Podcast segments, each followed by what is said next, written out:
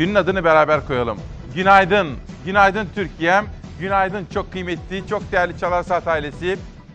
7 Şubat 2020 günlerden Cuma sizlere öncelikle sağlık ve ağız tadı diliyorum. Hastane odalarına selamlarımı göndermek istiyorum. Ve bütün bu çaba ne için diye soruyorum size. Bütün bu emekler, çabalar, sözler ne için? Acılar bir daha yaşanmasın diye, bir daha olmasın diye. Nedenini, nasılını ve sisteme dair önerilerimizi hep beraber konuşacağız. Günaydın diyor ve hoş geldiniz diyorum.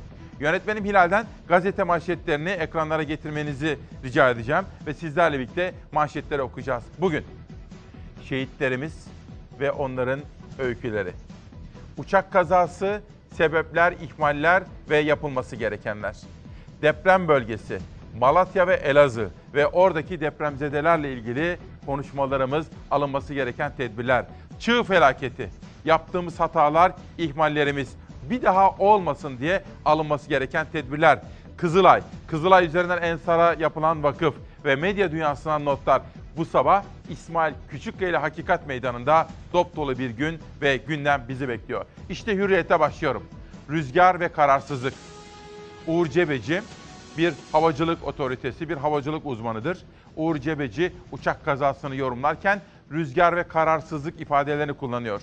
Sabiha Gökçen Havalimanı'nda Pegasus uçağının pistten çıkmasında iki faktör önemli rol oynadı. Birincisi arkadan esen sert rüzgar uçağın durmasını zorlaştırdı. İkincisi ise kule ve pilotun kararsızlığı oldu denilmekte.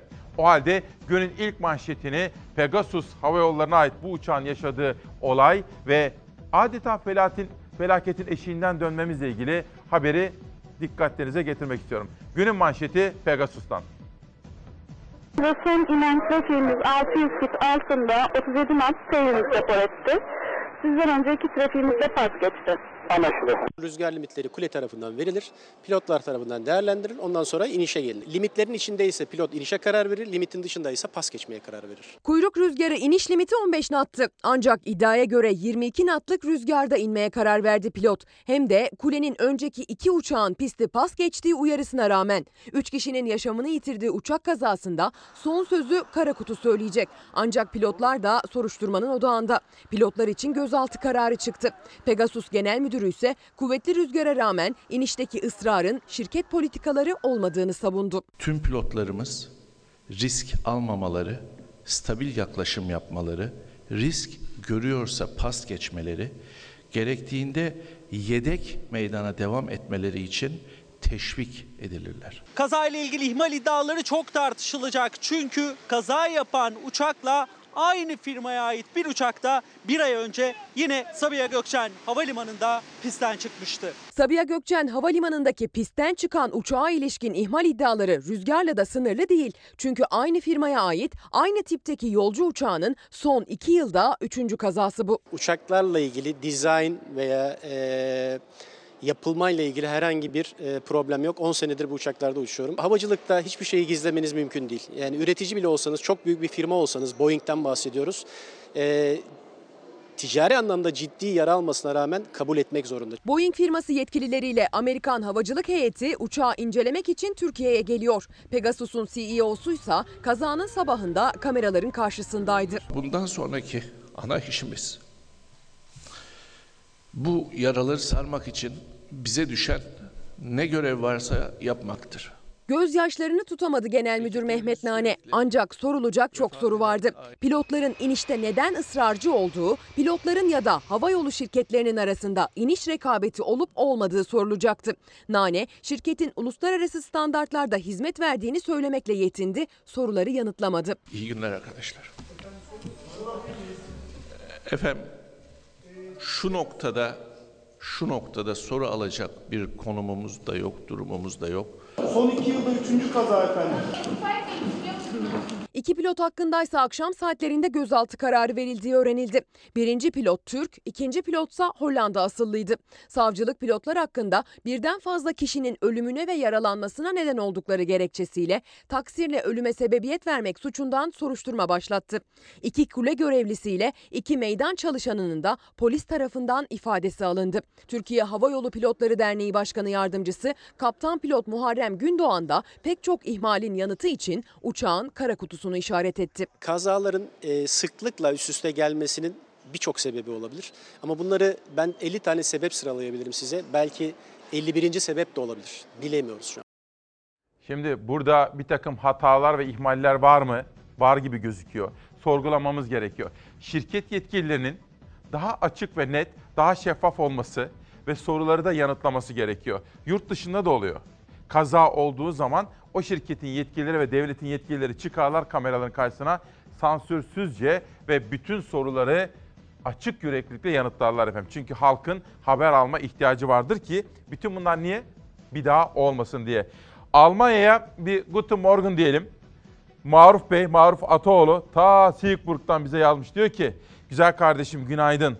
Maalesef diyor eğitimsizlik, memleketin eğitimsizlik gibi ciddi bir sorunu olduğunu söylüyor. Yine Almanya bu sabah erkenden uyanmış. Almanya Guten Morgen Deutschland diyoruz. Günaydın Almanya diyoruz.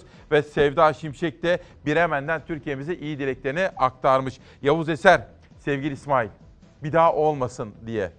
Yalnızca dua etmek yetmez diyor. Bir daha olmasın diye yalnızca dua etmek yetmez. Bilimi, aklı, teknolojiyi de kullanmak gerekir diyor. Yavuz Bey'e de teşekkür ediyorum. Hürriyete döneceğim. Sözcü gazetesinin manşetiyle haber yolculuğumuz devam ediyor.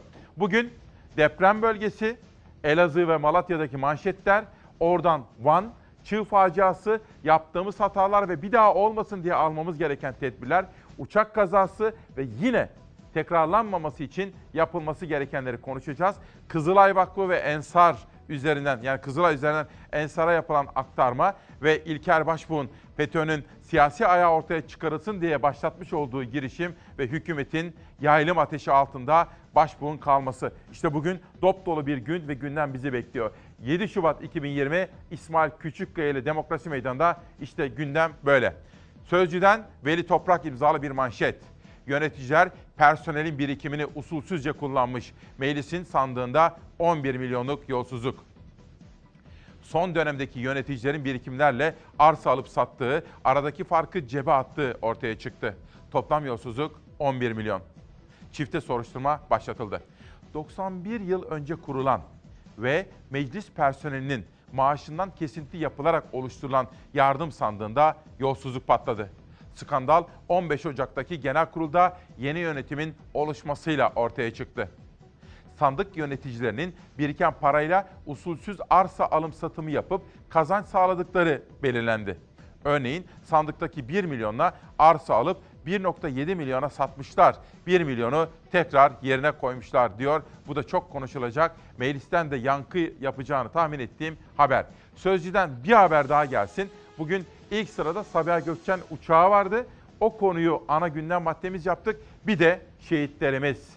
Hem İdlib'de kaybettiğimiz kahramanlarımız, şehitlerimiz var. Hem de çığ altında kaybettiğimiz kahramanlarımız, şehitlerimiz var.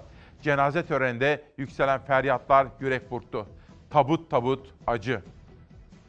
Burası Van. Van Bahçesaray'da peş peşe gelen çığ felaketlerinde şehit düşen asker ve görevliler ile siviller dün son yolculuklarına uğurlandılar. Jandarma Filo Komutanlığı'nda Türk bayrağına sarılı tabutlar yan yana dizildi. Törende ağıtlar yakıldı, gözyaşları sel olup aktı denilmekte. Bir günden maddem daha var, unutmanızı istemiyorum. Çünkü işte Manisa haftalardır sallanıyor. Manisa sallandıkça İzmir'in de yüreği ağzına geliyor. İşte İstanbul. 7.2 büyüklüğünde bir depremin 10 yıl içinde olma olasılığı %60. Yani çok yüksek bir ihtimal. İşte Doğu Anadolu fay hattı. Yani bütün Türkiye fay hatlarıyla çevrili. İşte Erzurum, işte işte Malatya. Felaketlerin adreslerinde meteorolojik koşullar zorlaşıyor. Sıcaklıklar düşecek. Yoğun ve kuvvetli yağışlar bekleniyor. Çığ bölgesinde arama kurtarma çalışması yapanların, deprem bölgelerinde evlerine giremeyenlerin kış koşullarıyla mücadelesi artacak. Çifte çığ felaketinin yaşandığı Van Bahçesaray'da kar kütlesi altında kalarak can verenlerin sayısı 41'e yükseldi. Gün içinde yağışın kesildiği bölgede çalışmalar devam etti. Gece saatlerinde ise arama kurtarma çalışmalarına ara verildi. Bugünse çığ bölgesinde yoğun kar yağışı bekleniyor. Orta kuvvetli rüzgarla birlikte kar yine yamaçlarda birikme yapabilir. Cumartesi ve pazar günlerinde de bölgede kar yağışı devam edecek.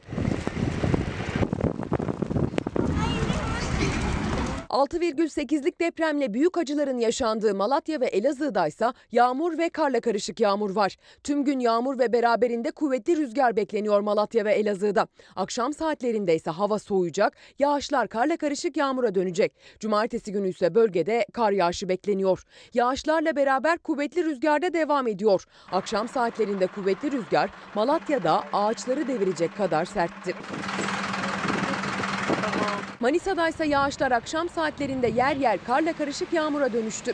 Artçı depremlerle sık sık sallanan deprem bölgesinde yer yer etkili olan kar beyaz örtüde oluşturdu. Manisa'nın Kula ilçesinde gece kara dönen yağışlar ulaşımı aksattı. Bugün Manisa'da yağışlar etkisini yitiriyor, rüzgar geçtiğimiz günlere göre hafifleyecek. Hava kapalı olacak. Demek ki efendim uyandığımız bu sabahta önce okula gidecek çocuklarımıza zihin açıklığı diliyorum. Bu cuma gününde hastalarımız var. Bakın Süleyman Dokucu, Dokucu mu? Dokumacı. O da hastane odasından bize bir mesaj yollamış ve Türkiye'nin kötü yönetilmediğini düşünüyor. Bazı görüşlerini aktarmış. Bilimsel, çağdaş ve layık eğitim olmadığı için, liyakat esaslı yönetim olmadığı için diyor Süleyman Bey bana hastane odasından bir fotoğraf göndermiş efendim. Suna Ateş ve Şükriye Kaydı da umut dolu bir geleceğe inanmak istiyorlar. Biz de inanmak istiyoruz ama olsun diye mücadele etmemiz gerekiyor. Demek ki efendim günü şöyle özetleyeceğim. Uçak kazası neden oldu? İkinci çığ faciası neden oldu? Bütün bunları sormamız ve sorgulamamız gerekiyor. Bir de FETÖ'nün siyasi ayağı ne oldu? FETÖ kumpasıyla cezaevinde yatan bir genelkurmay başkanı çıkıp da FETÖ'nün siyasi ayağı konusu açıklamalar yapıp işaret edince neden yaylım ateşine tutulmakta? İşte bu konudaki gündem maddelerini de sizlere aktaracağım. Üçüncü manşet geliyor işte Sözcü'den.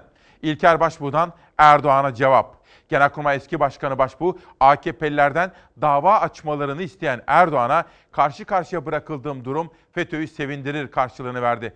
Dün iktidar partisi adına Ömer Çelik de bir konuşma yaptı ve Cumhurbaşkanı aynı zamanda AK Parti lideri olan Sayın Erdoğan'ın talimatıyla AK Partililerin İlker Başbuğ'un aleyhine dava açacaklarını, soruşturma başlatılacağını da belirtti Ömer Çelik efendim. Ama şu da bir gerçek. Ben bir gazeteci olarak şu kulaklarımla duydum. Genelkurmay Başkanlığı'nda da, Maslak'taki harp akademilerinde de cemaatin gelmiş olduğu noktanın Türkiye için, Türkiye Cumhuriyeti için ne kadar büyük bir tehdit olduğunu İlker Başbuğ daha buralarında dört yıldız varken yani resmi görevi var iken duyurmuştu. Duyurmuştu da onu kimler duymuştu diye bir soruyu ortaya koyuyoruz. Tekrar etmek istiyorum. İlker Başbuğ görev yaptığı dönemde iki ayrı konuşmada canlı yayınlanan o konuşmalarında cemaatin ulaşmış olduğu noktanın Türkiye Cumhuriyeti için tehlike arz ettiğini, çok büyük bir riske risk oluşturduğunu söylemişti ama kim duymuştu onu? İşte arşivlerde böyle bir mesele var. Buradan Hilal'den rica edeceğim. Pencere gazetesine gideceğiz. Pencere gazetesi bugün Yavuz Ohan ve arkadaşları tarafından işte bu manşetle çıkmış efendim. O iki yasayı FETÖ istedi. Cumhurbaşkanı Erdoğan'ın hedef aldığı ve milletvekillerinin dava açmaya çağırdığı eski Genelkurmay Başkanı İlker Başbuğ bu kez açık konuştu. İlker Başbuğ gece yarısı operasyonuyla meclise getirilen ve 13 dakikada kabul edilen askerlerin sivil mahkemede yargılanması düzenlemesinin en çok FETÖ'ye yaradığını söyledi. Başbuğ, değişikliklerin FETÖ tarafından istenildiği ileri sürülebilir dedi. Başbuğ, CHP ve MHP'nin önergeyi desteklemediğine dikkat çekti. O dönem çoğunluk AK Parti'deydi ve iktidarın istemediği hiçbir yasa meclisten geçmedi diyor. Bugün eğer birilerinin konuşma hakkı varsa Bu en çok da FETÖ kumpaslarıyla cezaevinde ömür çürütenlerin olacaktır efendim. İlker Başbuğ unutulmasın ki FETÖ kumpaslarıyla ömrünün en kıymetli iki yılını demir parmaklıkların arasında geçirmişti. Bu boru göstermeye benzemez. Parlamentonun hukuku boruyla sindirilemez. Dün olduğu gibi bugün ve yarın da doğru bildiklerimizi söylemekten hiçbir şey bizi alıkoyamayacaktır. Arkadaşlarımız yarın suç duyurusunda bulunacaklar. İlker Başbuğ'a mahkeme açıyorsa o şu demek. Biz yine elimizdeki yargı gücünü kullanarak zorla susturma yoluna gidiyoruz. 2009 yılında gece yarısı çıkan yasa 2020'de dönemin başbakanı ve iktidarıyla dönemin genelkurmay başkanını karşı karşıya getirmekle kalmadı, adliye koridorlarına taşınıyor. Sabaha karşı mı ne görüşüyorlar? Pat, paldır küldür geçiyor bu yasa teklifi. 11 yıl önce tüm partilerin desteğiyle çıkartılan bir düzenlemenin üzerine FETÖ gölgesi düşürülmeye çalışılması meclise saygısızlıktır. FETÖ tarafından hedef alınan 2 yıl boyunca FETÖ komploları ile mücadele eden, iktidarı uyaran bir genelkurmay başkanının bugün karşı karşıya bırakıldığı bu durum herkesten önce FETÖ'yü sevindirecektir. FETÖ'yü sevindirecek esas yaklaşım 15 Temmuz'da FETÖ'nün hedefi olmuş Yüce Meclis'e hedef almaktır. 2 yıl FETÖ kumpasıyla cezaevinde yatan İlker Başbuğ bir televizyon programında konuştu. Askerlere sivil mahkemelerin yolunu açan 2009 tarihli altında AK Parti milletvekillerinin imzası olan düzenleme ile FETÖ'ye işaret etti. İktidarın tepkisi Erdoğan'ın ağzından en üst perdeden geldi. Başbuğ da cevap verdi. Eski bir genelkurmay başkanı bu düzenlemeyi bahane ederek meclisimizi toptan itham eden bir takım açıklamalar yapmıştır. Konuşmamdan meclisi ve bazı üyelerini itham eden bir sonuç çıkarmak doğru değil. Amacımız hükümet tasarısında yer almayan iki önergeyi ilk gündeme getirenin kim olduğu, nasıl benimsendiği, anayasaya aykırılığının kendisine anlatılmasına rağmen dönemin Cumhurbaşkanı tarafından da neden ve nasıl onaylandığının sorgulanmasıdır. Düzenleme doğrudur. FETÖ ile mücadeleyi sulandırarak eski vesayet biçimlerini canlandırmaya çalışmak asıl FETÖ ve benzerlerine cesaret vermek olur. Konuşmamızın kapsamı yapılan düzenlemelere FETÖ gölgesi düşürmek değil, düzenlemelerden FETÖ'nün istifade ettiğinin ortaya konulmasıdır. Elitaş kimseye dava falan açmasın. Suçlanacak kişi değilse en azından çok önemli bir tanık pozisyonundadır. Kendi yazmadıysa gecenin o yarısında kendisine bu önergeyi ileten mekanizmayı açıklayacak. Sayın Cumhurbaşkanı mevzuyu ortalamaya çalıştı galiba. Biraz daha ilerlerse hatırı sayılır siyasi cürümlerin arkasında maalesef bizim siyasi körlüğümüzün ödettiği bir bedel olduğunu düşünüyorum. Allah bizi affetsin demesini bekliyorum Sayın Cumhurbaşkanı'nın. AK Parti şimdi eski genelkurmay başkanına dava açma yolunda. İlker Başbuğ'dansa geri adım yok. Şimdi aklınıza şu soru gelebilir ya da gelmeli ya da şimdi gelsin. Cumhur İttifakı'nın ortağı ki devlete bakışını biliyoruz.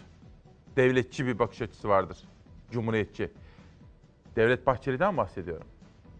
FETÖ ile mücadele konusunda belki başkalarının samimiyetini sorgulayabiliriz ama Devlet Bahçeli'nin samimiyeti sorgulanmaz FETÖ ile mücadele konusunda. Ben İlker Başbuğ'la ilgili yaşanan bu tartışmada devlete ve FETÖ'ye bakışından hiçbir kuşku duymadığımız Sayın Devlet Bahçeli'nin tutumunu çok merak ediyorum.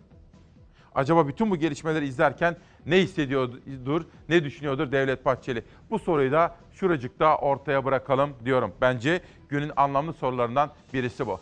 Sabah gazetesinden bir haberle haber manşet yolculuğumuz devam ediyor. Çığ Türkiye'nin yüreğine düştü. Artvin'den Eskişehir'e, Aksaray'dan Aydın'a, Tokat'tan Kocaeli'ne, Kahramanmaraş'tan Kastamonu'ya tüm Türkiye Van'daki çığ felaketinde ölen şehitlerini ağlıyor. Şimdi bir saniyenizi alacağım. Hilal pardon. Bir yaklaşmam gerekiyor. Şimdi ben böyle haberleri anlatıyorum ya size. Böyle şehitlerimiz var diyorum. İdlib'de kahramanlarımız. Hani onların isimlerini okuyorum ya sizlere. Ya da mesela Pegasus kazasında yaşamını yitirenler ve ölümden dönenler var ya. Bunlar hikaye değil efendim. Bunlar bir roman, bir film değil. Birer hayat, birer insan, can. Onların hepsinin annesi var, babası var, evlatları, sevgilileri, yav- yavukluları var, eşleri var kimisinin, kimisinin çocukları var, arkadaşları var. Önlerinde yaşayacakları bir hayat, gerçekleştirmek istedikleri hayal. Ne demek istiyorum biliyor musunuz?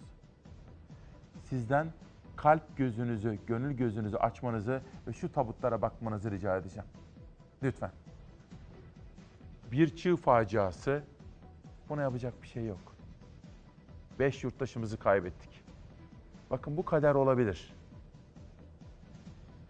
Ama o çığ faciasında kar altında kalan iki kişiyi kurtarmak üzere o kadar kişiyi oraya yolluyorsak, eğer plansızlık yaptıysak, ihmalimiz var ise, organize olamadıysak, düşünemediysek, teknik donanım ve teçhizatı tamamlayamadıysak, iki kişiyi kurtarmak üzere yolladığımız kişiden üzerine ikinci bir çığ faciası düştüyse, toplam 41 kişi, 41 can yitip gittiyse bu sorgulanması gereken bir husustur efendim.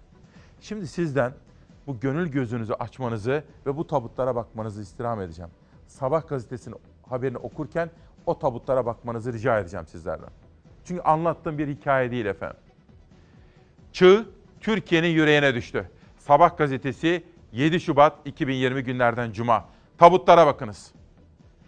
Artvin'den Eskişehir'e, Aksaray'dan Aydın'a, Tokat'tan Kocaeli'ne, Kahramanmaraş'tan Kastamonu'ya, tüm Türkiye Van'daki çığ felaketinde ölen şehitlerini ağlıyor. İşte Türkiye'm bu.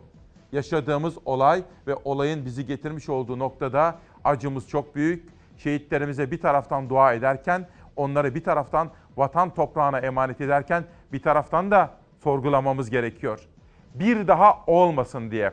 İsmail Küçükkaya ile Çalar Saat'te bu tabutlara bakarken bir taraftan da bir daha olmasın diye sorgulamamız gerekiyor. Sabahtan Bir Gün Gazetesi'ne geçiyorum şimdi. Zira aradaki Pencere Gazetesi'nin manşetini sunmuştum. Can alan hatalar. Peş peşe yaşanan facialarda ihmaller zincirinin sonunu bulmak zor. Van'daki çığ felaketinde ölenlerin sayısı 41'e yükseldi. Akut'tan Nedim Urcan şu tespiti yaptı. Çığı faciaya dönüştüren şey kesinlikle müdahale tarzı. Personel seçimi hatalı. Sabiha Gökçen'deki kazada travma yaşayan yaralı yolcular ambulanslarla değil ring araçlarıyla taşındı. Eski pilot Bahadır Altan'a göre İstanbul Havalimanı'nın bu kazada payı var demekte. Demek ki efendim hastalarımıza da bir defa daha geçmiş olsun diyorum. Öğrenci kardeşlerime bütün çabamız sizler için diyorum. Sizlere zihin açıklığı diliyorum. Gün özetini şöyle yapacağım. Deprem için Elazığ ve Malatya'ya gidiyoruz. Çığ felaketi için Van'a gidiyoruz. Pegasus'ta yaşanan olay için İstanbul Sabiha Gökçen'e gidiyoruz. Kızılay Vakfı ile ilgili tartışmalara bakıyoruz. İlker Başbuğ'la FETÖ'nün siyasi ayağı ve Devlet Bahçeli'nin düşüncelerini merak ediyoruz. Bir de iktidar acaba Kızılay üzerinden Ensar Vakfı'na New York'ta, Manhattan'da çok katlı bir gökdelen yapımı için gönderilen 8 milyon dolar. İktidar acaba bu konuda ne düşünüyor, ne söylüyor? Efendim Fox TV Beril Ötkan. Ee, Başkent Gaz'ın Kızılay üzerinden Ensar Vakfı'na aktardığı 7 milyon 925 bin dolarlık e, bağış e, gündemde. E, muhalefette daha sonradan o paranın Amerika'ya aktarıldığı, Amerika'da bir yurt yapıldığı açıklandı yetkili kurumlar tarafından e, TÜRGEV üzerinden. E, muhalefet buna inanmıyor, e, bunu eleştiriyor. Bu eleştirilere ne diyeceksiniz efendim? Ve bir vergi kaçırıldığını iddia ediyorlar. E, Cumhur İttifakı ortaklarından, MHP'nin milletvekillerinden e, Cemal Engin Yurt da aslında bu iddiaya katıldı. E, vergi kaçırılıyor dedi. E, bu iddialara ve e, bu muhalefetin e, söylemlerine ne söyleyeceksiniz? Teşekkürler. Bu konuda biliyorsunuz arkadaşlar hem Kızılay Kurum olarak hem de Kızılay Başkanımız detaylı açıklamalar yaptılar. Buna benzer örnekler var. 2015 ila 19 arasında yaklaşık 4 yıllık dönemde buna mümasil olabilecek yaklaşık 16 şartlı bağışın yapıldığını, bunların farklı hayır işlerinde kullanıldığını biz biliyoruz belgeleriyle bu ortada. Bu sadece e, Kızılay'ın bu konuyla ilgili bağışlarıyla ilgili değil, başka kurumlara ya da başka belediyelere gene şartlı bağış şekilde şeklinde bağışlar yapıldığını e, biz biliyoruz. Dolayısıyla burada süreci başlatan bağış sahibidir. yani bağışı şartlı hale getiren şuraya verilmek üzere biz bu bağışı yapıyoruz diyen bağış sahibidir. Yani burada e, bir vergi kaçırılması yahut bir usulsüzlük söz konusu değil. Kızılay Kurumumuz e, bu şartlı bağışı alırken de bunun şartlarını açık ve net bir şekilde görüşüyor, konuşuyor ve bunun gereği olarak da o parayı, o bağışı başka bir hayır kurumuna aktarıyor. Bunun dediğim gibi çok farklı örnekleri var. Burada bu kurumlarımızı yıpratarak kimsenin eline bir şey geçmez. Yarın herkesin Kızılay'a ihtiyacı olabilir. Bu hassasiyetle bu konuların değerlendirilmesinin daha isabetli olacağını düşünüyoruz. İktidarın bakış açısı ve açıklamaları böyle. Büyükelçi İbrahim Kalın Cumhurbaşkanlığı adına böyle bir açıklama yaptı. Ama o bağış doğrudan Ensar'a yapılabilirdi. Hiç Kızılay'ı araya sokmayabilirlerdi. Belki de bu konuda bağışçıları da kurtarmak için yasal bir düzenleme yapılabilir. Kızılay'ın taşıyıcı annelik yapması önlenebilir. Niye bağışın 8 milyon doları orada kalmasın ki Kızılay'da? Eğer bağışçı, hayırsever aile bağışı Ensar Vakfı'na veya diğer vakıflara yapmak istiyorsa doğrudan oraya yapmalıdır. Bence yasal bir düzenleme ihtiyacı vardır. Çünkü Kızılay gibi kurumları yıpratmamak durumundayız diyorum. Bir günden bir haber daha sonra Türk Gün'e geçiyorum. Kanal için Pamuk Eller Cebe modeli. Kanal İstanbul'a sermayedar bulunamadığı için AKP kanalı projeye dayalı menkul kıymetlerle fonlayacak. Yani anlaşılıyor ki iktidar Kanal İstanbul yapmakta ısrar edecek. Allah sonumuzu hayır eylesin diyorum ben de. Bilim insanlarının yanı sıra ekonomistlerin de itiraz ettiği Kanal İstanbul projesine talip olan bir sermayedar çıkmaması AKP'nin yeni yasal düzenlemelere gitmesine neden oldu. Dün meclise sunulan 40 maddelik yasa teklifi Kanal İstanbul benzeri projeler için yurttaşlardan ve şirketlerden para toplanmasının önünü açıyor. Tabi vatandaşta para kaldıysa. Zaten yeni yeni vergiler geliyor. Yok işte servet vergisi, yok değerli konut vergisi, yok motorlu taşıtlar vergisine %10 gibi artışlar konuşuluyor Türkiye'de. Bir de Kanal İstanbul için acaba para mı toplanılacak denilmekte. Bir günden Türk Gün Gazetesi'ne geçiyorum. Bakalım manşette neler var. Türk Gün Gazetesi acımız çok büyük diyor. Bakın Türk Gün Gazetesi de bir duyarlılık sergilemiş. Hani sizlere söyledim ya onların birer hayatları vardı. Onlar bizim kahramanlarımız. Türk Gün Gazetesi hem tabutları, Türk bayrağına sarılı o tabutları ve vatan toprağına emanet edilen kahramanlarımızı hem de onların üniformalı, kıyafetli fotoğraflarını da yine tek tek ortaya koymuş. Bence günün anlamlı, acı ama acı olduğu kadar da anlamlı bir sayfa olmuş burada. Sür manşetine gidelim bunun. Bir de Türk'ün gazetesinin sür manşetinde MHP lideri Devlet Bahçeli'nin haberi var. Bu değil arkadaşlar. Sür manşet tepesi. Terör Avrupa'ya yuvalandı. Dün sizlere söylemiştim. Terör örgütü uzantılarının hatta sözde lider kadrosunun Avrupa Parlamentosu'nda konuşulması çok konuşulur demiştim. Ve Cumhur İttifakı'nın ortağı Devlet Bahçeli bu konuda bir açıklama yaptı ve Avrupa Birliği'nin bu yapılanla birlikte tamamen çöktüğünün ortaya çıktığını, kurumsal ve ahlaki anlamda da dağılmanın eşiğine kadar geldiğini gözler önüne serdiğini belirtti.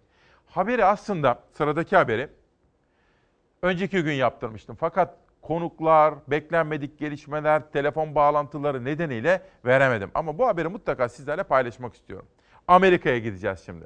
Amerika'da Türklerin en çok yaşadığı bir bölge ve o bölgede bir emniyet müdürü. O emniyet müdürü bakın kim?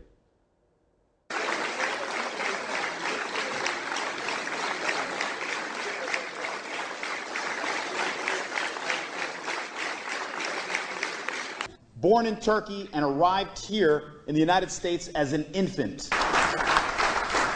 I state your name.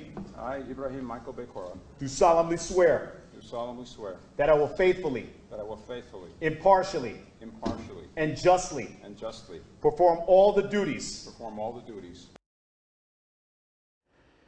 Günün önemli gelişmelerinden biriydi. Dün buraya ziyaretimize geldi Canan Güllü hocamız ve Canan Güllü hocamız bize Avrupa siyasetinde de adını sıkça duymaya başlayacağımız bir önemli kadından bahsetti. Dedi ki sen kadınların toplumsal hayatta güçlenmesini çok destekleyen birisin. Evet. Bak dedi bu kadına da dikkat et dedi. Dikkatimi çekti. Almanya'dan bir sürpriz konuğum olabilir. Yakın zamanda şimdiden ipucunu vermiş olayım. Türk Gün Gazetesi'ndeki bu iki haberden Cumhuriyet Gazetesi'nin manşetlerine geçiyorum. Siyasi ayak paniği. AKP'nin hedef aldığı başbuğun saptamasını savcı ve mağdur askerler de yaptı. Yasaları FETÖ istedi. Erdoğan, askerlerin özel yetkili mahkemelerde yargılanmasının önünü açan yasada FETÖ parmağı olduğuna işaret eden başbuğu hedef alırken benzer bir tespit çatı davası iddianamesinde de yapılmıştı. FETÖ siyasi otoriteye yasa değişikliği yaptırdı. Bakın bu cümleyi bir kere daha okuyorum. Alican Uludağ ve Hüseyin Hayatsever'in Cumhuriyet'in manşetteki haberdeki şu iddia. FETÖ yani eskinin cemaati FETÖ siyasi otoriteye yasa değişikliği yaptırdı tespitini yapan savcılar daha sonra görevden alındı. 2009'daki yasa değişikliğinden 4 gün sonra gözaltına alınıp tutuklanan Dursun Çiçek, İlker Paşa doğru yere parmak bastı. Siyasi ayağı zaten bütün millet biliyor dedi. Ahmet Zeki Üçok ki o da biliyorsunuz FETÖ mağduru olmuştu. Eski hava adli tabip, daha doğrusu hava kuvvetlerinde savcılık görevinde bulunmuş bir isimdir. Ahmet Zeki Üçok cezaevinde yattı FETÖ kumpaslarıyla. O da diyor ki yasa değişikliğini FETÖ'cü savcılar istedi diyor efendim. Bir terörden bir başka teröre. Hani meslek büyüğümüz Uğur Dündar yıllarca neler yapardı hatırlıyorsunuz değil mi? Uğur Dündar'ın hedefinde neler, kimler vardı? Gıda teröristleri. Sağlıksız ortamlarda sarmışlar. bir araba daha isterim. Abi direkt imha aldım. Kuyruk yağları burada. Ekipler bile gördüklerine inanamadı. Tavuk döner imalathanesinin içler acısı hali herkesi şok etti. Kemikler var burada, kemikler var. İzmir Buca Belediyesi zabıta ekipleri merdiven altı tavuk döner imalatı yapan bir işletmeye baskın düzenledi. Karşılaşılan manzara söze gerek bırakmadı. Şoklanmış şimdi. İmalat ve son tüketim tarihi de yazılmamaktadır. İnsanların sağlığını hiçe sayan işletmenin kullandığı tavuk ve hindi etinin bir kısmı tuvaletin yanında, bir kısmı da yerdeydi. Zemin etlerden arta kalan parçalarla doluydu. Tezgahlar ve duvarlar kirle kaplıydı. Dönerin takıldığı şişler paslanmış, kıyma makinesi küflenmişti. Bayağı da Ya nerede baksam bir ton burada var ya. Denetimde 3 ton 100 kilo ete el konuldu. Sağlıksız koşullarda kesilerek saklanan etler imha edilmek üzere çöp kamyonuna yüklendi. Vatandaşın sağlığıyla oynayan işletme hakkında yasal işlem başlatıldı. İşte bakın bu da bir terör. Sağlığımızla oynuyorlar, sağlığımızla. Bu nasıl iş diye sormamız ve sorgulamamız gerekiyor efendim. Ve Selahattin Bahadır, bugün onun kıymetli ailesi de Selahattin Bahadır'ın doğum gününü kutlamakta. 7 Şubat'ta dünyaya gelmişler efendim. Her birinize önce can sağlığı ve iç ferahlığı, ağız tadı diliyorum efendim. Cumhuriyet Gazetesi'nden bir haber daha sonra Yeni Çağ ve karara geçeceğim. Artık ders anılsın.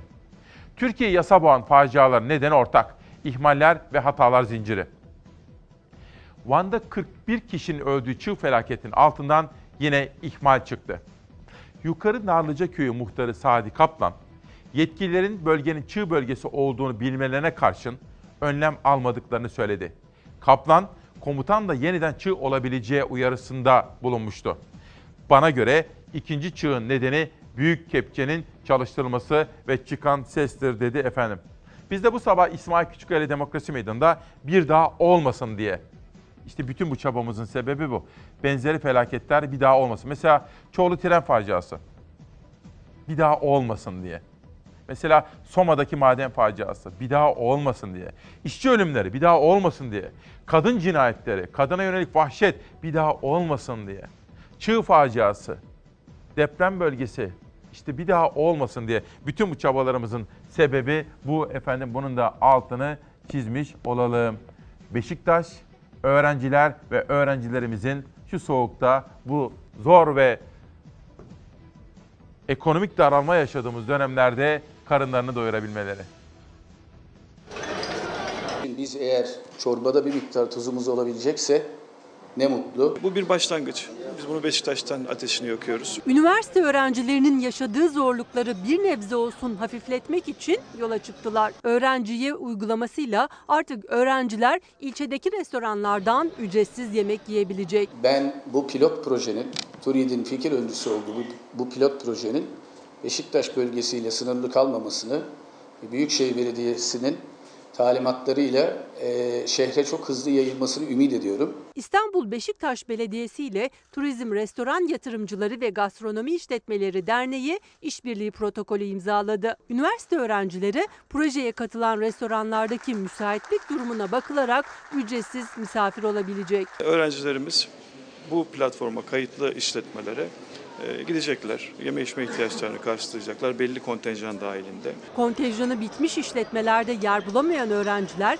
iki katlı yemekhane olarak tasarlanan belediyeye ait gençlik merkezinde yemeklerini yiyebilecek. E, Oranın hem internetinden faydalanabilecekler, hem ödev çıktısı alabilecekler, hem kitap okuyabilecekler. Aynı zamanda oraya bir girişimcilik ve kariyer merkezi tasarladık. Şimdilik dernek çatısı altındaki 100 işletme projeye dahil oldu. Uygulamadan Beşiktaş'taki devlet üniversitelerinde eğitim görenlerin tamamıyla yine ilçedeki özel üniversitelerde en az %50 bursla okuyanlar yararlanabilecek. Aslında bütün bu zorluklar neticesinde, ekonomik kriz, işsizlik neticesinde gençlerimiz hiç kaybetmemeleri gereken bir şey umutlarını kaybediyorlar. Bugün benim için özel, anlamlı, unutulmaz sabahlardan biri olacak. Bir konuğum gelecek biraz sonra. Benim hayran olduğum bir isim gelecek. Sizlerle de onu tanıştırma imkanı bulacağım. Onu televizyonlarda daha önce gördüğünü zannetmiyorum ya da çok çok nadirdir. Biraz sonra ama sürpriz olsun diyorum. Ama biraz sonra sizlere Murat Mungan Çağ Geçitleri şiir kitabından en son kitabı buydu. Alıntılar yapacağım ve ayrıca bu kitaptan da Melda Kamhi Kosif'in Aynalı Tuz Sımlar Dükkanı isimli kitabından bu kitaplar bana imzalı geldi. Onları da sizlere anlatma imkanı bulacağım. Hilal hava durumu hazır mı? Günaydın Türkiye'm. 7 Şubat 2020 günlerden Cuma İsmail Küçükkaya ile mavi bir geleceği hayal ettiğimiz özel sabahlardan birinde işte hava durumu.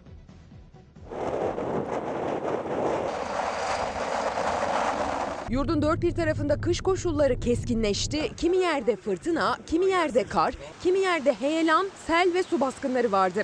Günlük hayat zorlaşan meteorolojik koşullar yüzünden aksadı. Giresun'da heyelan anı saniye saniye kameralara yansıdı. Yurt genelinde etkili olan fırtına ve yağış Giresun'u da vurdu. Büyük bir gürültüyle yamaçtan kopan parçalar yola düştü. Tonlarca ağırlıktaki kaya parçaları yola yığıldı. Duroğlu beldesinde yaşanan felaketten hemen önce belediye ekipleri bölgede önlem almıştı. Eğer heyelan olduğu anda yoldan biri geçiyor olsaydı büyük bir facia yaşanabilirdi. Yaklaşık olarak akşam 9'da beldenin elektriği kesildi. Zaten sizlerin de bildiği gibi Giresun'da da kesilmişti. Akşam 9'dan beri halen de rüzgarı görüyorsunuz. Şiddetli rüzgar var. Kopmalar, devrilmeler, elektrik kesintileri ve pek çok kazaya neden oluyor fırtına. Ordu'da da etkili olan fırtına nedeniyle bazı kamu binaları ve evlerin çatıları hasar gördü. 12 ilçede okullar bir gün tatil edildi.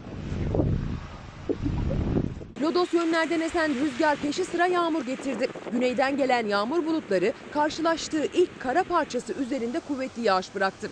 Yani Akdeniz bölgesinde kuvvetli yağış vardı. En büyük hasarı yine Mersin'e verdi yağışlar. Silifke ilçesine bağlı yüksek kesimlerde sel sularında mahsur kalan servisteki 5 öğrenci ve şoför güçlükle kurtarıldı. Çamlıyayla ilçesi de etkilendi sağanaklardan. Ekili tarım arazileri zarar gördü. Fırtına ağaçları devirdi. Bir çatırdı böyle ben hiç adı namaz kıldım ya da dumandan kendimi göremedim. O adam bir daha baktım çatır yanmış. Kütahya'nın Simav ilçesinde etkili olan fırtına ve yağışlarsa ortalığı birbirine kattı. Bölgenin yükseklerinde kar beyaz örtü oluşturacak kadar yoğundu. Fırtına ise 75 yaşındaki Mustafa Akarsu'nun evinin çatısını bulunduğu yerden koparıp savurdu. Şey geldi zannediyorum ben kasırga. Kasırga değil de ne diyorlar ona tayfun. Ben yüzde yüz o geldi dedim. Marmara bölgesinde ise beklenen kar etkili oldu. Edirne gün içinde beyaza büründü. Kar dün öğlenden sonra başladı. Devam etmekte. Kanolara, buğdaylara, toprağımıza ve hastalıklara çok iyi geldi. Kuraklık nedeniyle üreticilerin zor durumda kaldığı bölgede kar yağışı toprağa ilaç gibi geldi.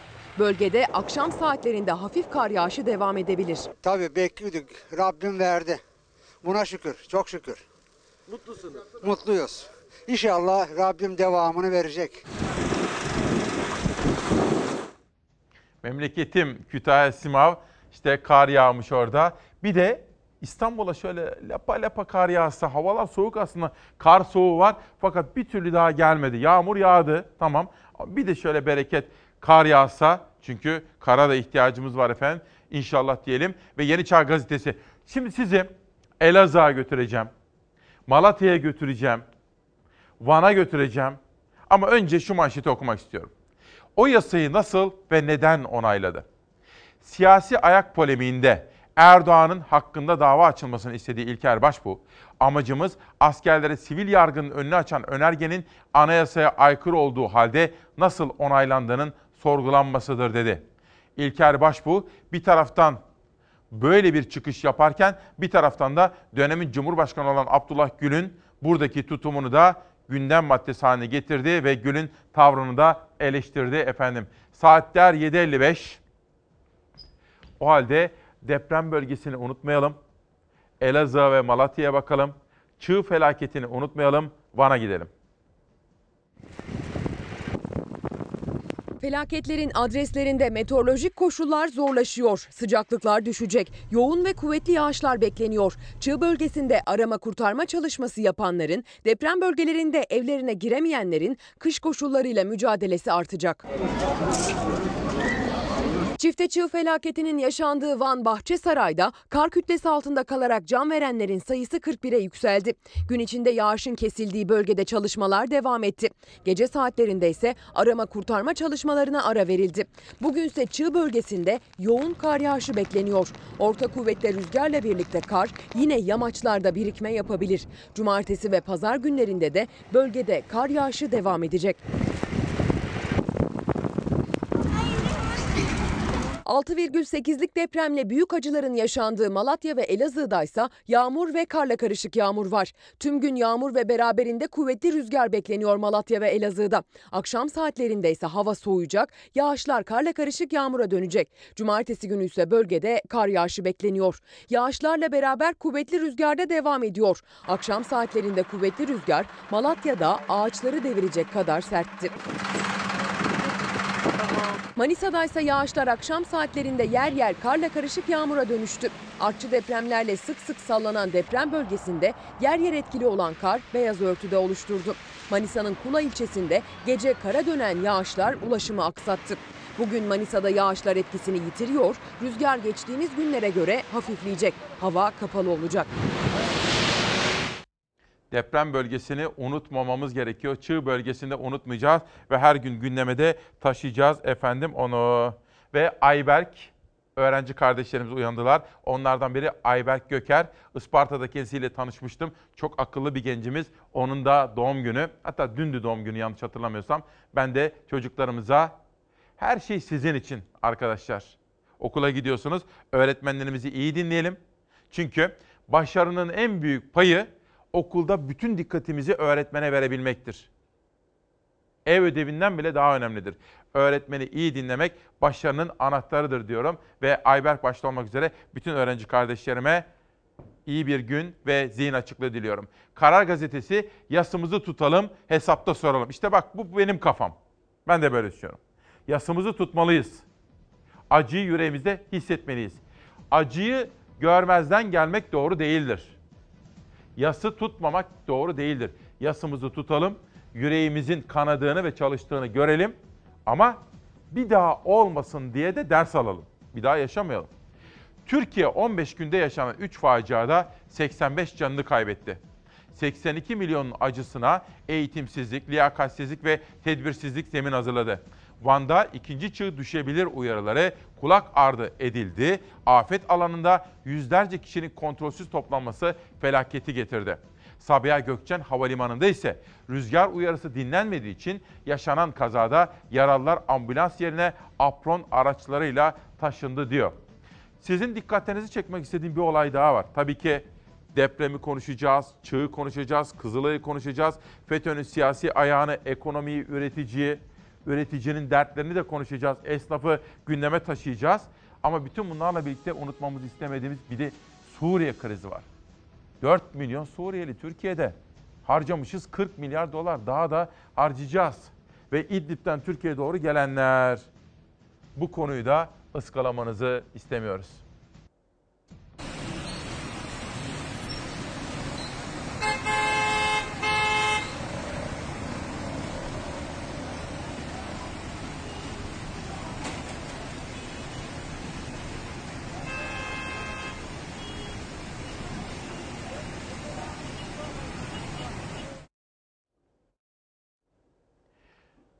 İdlib bu kadarla sınırlı olmasın. Zeray hazır mı? Bir İdlib daha verelim. Hazır mıyız?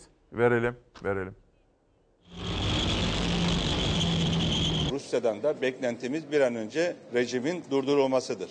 Beklentiler karşılanmadı. Esad güçleri Aslan Anlaşmaları ve Soçi mutabakatını hiçe saydı. Türk gözlem noktalarının bulunduğu Serakib'i ele geçirdi.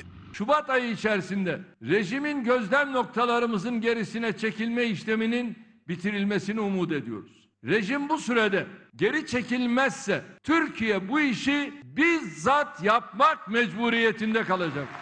İdlib'de Suriye güçlerinin Türk konvoyuna saldırısıyla bölgede başlayan gerilim tırmanıyor. Cumhurbaşkanı Erdoğan'ın Şam yönetimine mesajının ardından Rusya destekli rejim güçleri ilerleyişini sürdürdü. Dört Türk gözlem noktasının olduğu İdlib'in kapısı sayılan Serakip ilçesini dün dört bir yandan kuşattı. Elbette bizim de sabrımızın bir sınırı vardı ve en son 8 şehidimiz olduktan sonra karşılığını da verdik. Rejim bu saldırganlığını devam ederse biz burada durmayız. Kat kat fazlasıyla cevabını verdi. İdlib'de rejimin devam eden saldırıları karşısında artık Sayın Cumhurbaşkanımızın dünkü meclis konuşmasında da ifade ettiği gibi yeni bir döneme girmiş bulunuyoruz. Türk Silahlı Kuvvetleri kuşatmaya karşı bölgeye sevkiyatını sürdürdü. 20 tank Hatay Reyhanlı'dan İdlib'deki gözlem noktalarına yönlendirildi.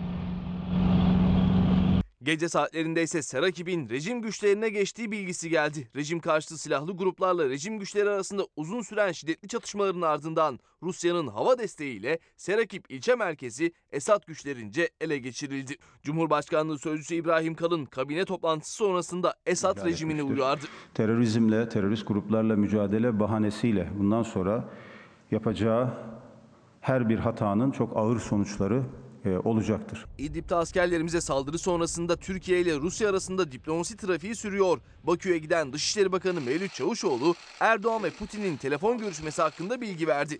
İki liderin çatışmaların durdurulması için birlikte çalışma kararı aldığını duyurdu. Rusya'dan bir heyeti e, bekliyoruz. Daha sonra bu heyetin çalışmalarından sonra ihtiyaç olursa da liderler yani Cumhurbaşkanımız Erdoğan ve e, Rusya Federasyonu Başkanı Putin de bir araya e, gelecekler.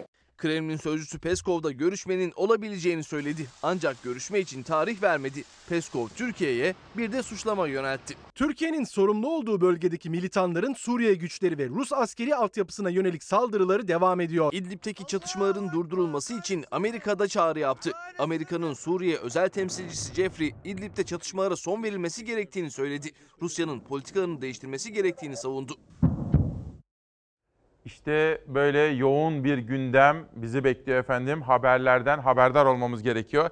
Başta Avrupa'daki gurbetçilerimiz ya da Amerika'da akşam saatlerinde veya Kanada'da bizimle birlikte olanlara içtenlikle teşekkür ediyorum. Onlar memleketleriyle ilgili haberleri almak istiyorlar. Balıkesir'den Hülya Hanım da memleketimize bir daha böyle felaketler olmasın diye dua ediyor. Hastane odalarını unutmuyoruz dedim ya. Çok kıymetli sanatçımız Nilüfer de dün itibariyle tedavisi tamamlandı ve hastaneden çıktı. Evinde gayet sağlıklı Dem- bizi izliyor Demokrasi Meydanı. Sanatçımız Nilüfer'i de buradan sevgi ve saygıyla selamlıyorum. Sözcü'de bir manşet vardı. Bu değil. Buna geçeceğim arkadaşlar ama şu manşeti bir meclisle ilgili haber. Şu anda mecliste bizi izleyenlere de teşekkürler ediyorum. Sağ olsunlar, var olsunlar. Mesajları geliyor. Şimdi bugün çok konuşulacağını tahmin ettiğim bir olay daha var. Veli Toprak böyle bir haber yazmış ve Sözcü'nün manşeti olmuş. Son dönemdeki yöneticilerin birikimlerle arsa alıp sattığı, aradaki farkı cebe attığı ortaya çıktı. Toplam yolsuzluk 11 milyon lira. Ve soruşturma hem de iki soruşturma birden başlatıldı. 91 yıl önce kurulan ve meclis personelinin maaşından kesinti yapılarak bakın mecliste çalışan personel var. Emekçiler. Onların maaşından kesinti yapılıyor ve bir yardım sandığı oluşturuluyor. Hani kara gün için. Skandal 15 Ocak'ta genel kurulda işte bu sandıkla ilgili genel kurulda yeni yönetim değişince, yeni yönetim gelince yani yönetim değişince bir skandal patladı diyor Veli Toprak bugün Sözcü'nün manşetinde. Sandık yöneticilerinin biriken parayla usulsüz arsa alımı satımı yaptıkları ve kazanç sağladıkları belirlendi deniliyor iddiaya göre. Örneğin sandıktaki 1 milyonla arsa alıp 1.7 milyona satmışlar. 1 milyonu tekrar yerine koymuşlar diyor efendim. Bu arada saatler 8.05 oldu. Sosyal medyanın gündemine de hep beraber bakmanın tam zamanı. Meclisteki bu olayı da takip listemize alalım. Dün sizlere duyurmuştum. Avrupa Parlamentosu'ndaki ortaya çıkan gelişmeleri ve yaşanan skandalı. İbrahim Kalın bu konuda ne diyor? Avrupa Parlamentosu'nda bugün düzenlenen bir konferansta alenen terör örgütü PKK propagandası yapılması ve Sayın Cumhurbaşkanımıza ve ülkemize hakaretler savrulmasına göz yumulması utanç verici bir skandaldır. Oradan geçelim İstanbul Büyükşehir Belediye Başkanı'nın basın baş danışmanı, iletişim koordinatörü Murat Ongun'a. Sevgili İstanbullular, bir süre önce Kanal İstanbul projesi ile ilgili açılmış olan bir site İstanbul Büyükşehir Belediyesi uzmanlarınca titizlikle incelendi. Ne yazık ki sitede gerçek olmayan çok sayıda madde bulundu. Sadece gerçekler için aşağıdaki bağlantıyı bilginize sunarız. Sizlere dün dün söylemiş miydim? Murat Ongun beni aradı önceki gün. Hani ben burada dedim ki bana itimat ediyorsanız Kanal İstanbul'a İstanbulluların büyük bir çoğunluğu karşı çıkarlar. Benim edindiğim izlenim bu demiştim. Hatta bir oran vermiştim. %80'lere ulaşabilir. Murat Ongun aradı. Dedi ki biz dört ayrı araştırma şirketine araştırma yaptırdık. Sizin dediğiniz kadar değil. %80 değil. Ama dedi %65'e varan oranlarda İstanbul halkı Kanal İstanbul'a karşı. Murat Ongun bana bütün o araştırmaları mail olarak yolladı. Ama bu sıkışık gündemde tam olarak çalışamadım dersimi. Hafta sonunda çalışacağım ve sizlere daha sağlıklı bilgileri aktaracağım. Ama özet şu. İstanbul halkının büyük bir çoğunluğu yapılan en son araştırma ve anketlere göre Kanal İstanbul'a karşı çıkıyor. Devam edelim. İlber Ortaylı hocamız bilmiyorum memleketin üzerinden beton faciası ne zaman kalkar? Yani çarpık kentleşme ve betona dayalı büyüme modeline İlber hocamızdan itiraz geliyor. Levent Gültekin, tek adam rejimi olursa liyakat, denge denetleme olmazsa o ülke çürür sevgili dostum. Bu kadar net. Ne yazık ki bu çürümeyi yaşıyoruz. Levent'in önceki ve sonraki paylaşımlarına bakılacak olursa Türkiye'de işte bu depremler olsun, ikinci çığ faciası olsun, uçak kazası olsun bütün bunlarda bir takım yönetim zafiyetlerinin yani işi ehline vermemenin, liyakata dayalı yönetim modelinin uygulanmamasının geçerli olduğunu düşünüyor gazeteci Levent Gültekin. Kerimcan Kamal, o da bir gazeteci. Uzun yıllar televizyon yönetmiş tecrübeli bir isimdir. İmamoğlu'nun kayağı da yanlıştı. Cumhurbaşkanının felakete rağmen mitingine öyle devamı da yanlış. Ama biz menfaatimize olan kuralsızlıkta suç ortağı olmaya bayıldığımız siyasetçiyi başımıza ağa, padişah, kral yaptığımız sürece bu böyle sürüp gidecek. Siyasetçi de bu ülkenin kumaşı. Yani şunu söylüyor haklı. İşte diyelim siz diyelim Ekrem İmamoğlu'nu seviyorsunuz. Bir hata mı yaptı? Erzurum'a kayağa mı gitti? Hata mı? Bunun hata olduğunu söylemeniz gerekir ki bir daha yapmasın.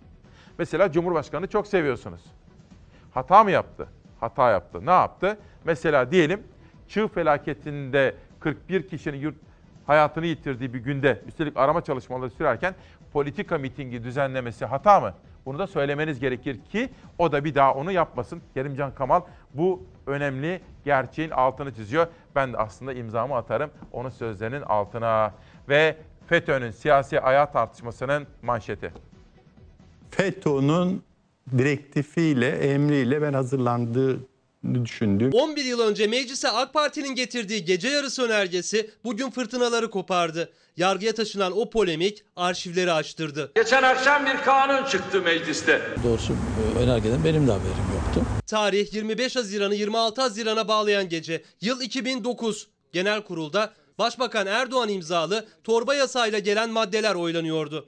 AK Partili iki grup başkan vekili Bekir Bozdağ, Mustafa Elitaş ve 4 milletvekilinin imzasıyla gece yarısı iki önerge getirildi meclise. İçeriğinde askerlerin sivil mahkemede yargılanması vardı. Kabul etmeyenler kabul edilmiştir. Görüşmelerde ve oylamalarda meclis televizyonunun saati gece yarısı 12 sonrasını gösteriyordu. AK Parti sıraları da muhalefet sıraları da az sayıda milletvekiliyle doluydu. Komisyon sıralarında Adalet Bakanı Sadullah Ergin, yanında Komisyon Başkanı Ahmet Yılmaz'a, önlerinde AK Parti Grup Başkan Vekili Bekir Bozdağ görüntüdeydi. Önergeler el kaldırılarak oylandı ve yasalaştı. Hemen ardından AK Parti ile CHP kavgası başladı. Bütün parti grupları ellerini kaldırdı. Kabul etmeyenlerden de kimsenin eli kalkmadı. Hükümetler yargıyı mıncıklamaktan vazgeçmeli. Gene bizi aldattı. Aklın neredeydi? Nitelikli yalancılık uygulamasına tanık olduk. CHP itiraz etti. 15 gün sonra Anayasa Mahkemesi'ne taşıdı düzenlemeyi. Mahkeme 21 Ocak 2010 tarihinde 7 ay sonra askerlerin sivil mahkemelerde yargılanmasının yolunu açan düzenlemeyi anayasaya aykırı diye iptal etti. Ama o 7 ayda devam eden Ergenekon davalarında ve daha sonra gündeme gelecek balyoz ve kozmikodo kumpaslarında FETÖ'cü savcıların eli hiç olmadığı kadar güçlendi. asimetrik bir psikolojik harekat yürütmeye son veriniz. Türkiye'de artık yeni bir dönemin kapısı aralanmıştı. Değişiklik ilk olarak irtica ile mücadele eylem planında imzası olduğu öne sürülen Albay Dursun Çiçek için kullanıldı. Çiçek'in dosyası askeri savcının elinden alınıp FETÖ'nün savcılarına teslim edildi. Dursun Çiçek yasadan 4 gün sonra tutuklandı. Elbette bu soruşturma açılabilir. Ancak bu soruşturma tekrar burada açılır. İlker Başbuğ itiraz ediyordu ama orduya kumpas kuran FETÖ'cü özel yetkili savcıların hedefinde bu kez Kozmiko'da vardı. 25 Aralık 2009'da dönemin Başbakan Yardımcısı Bülent Arınç'a suikast iddiasıyla Seferberlik Tetkik Kurulu'na ordunun Kozmik Odası'na girildi. Ordunun tüm gizli belge ve bilgileri Kozmik Oda'yı arayan FETÖ'cü savcı Mustafa Bilgili'nin elindeydi. Bir hareketlilik var.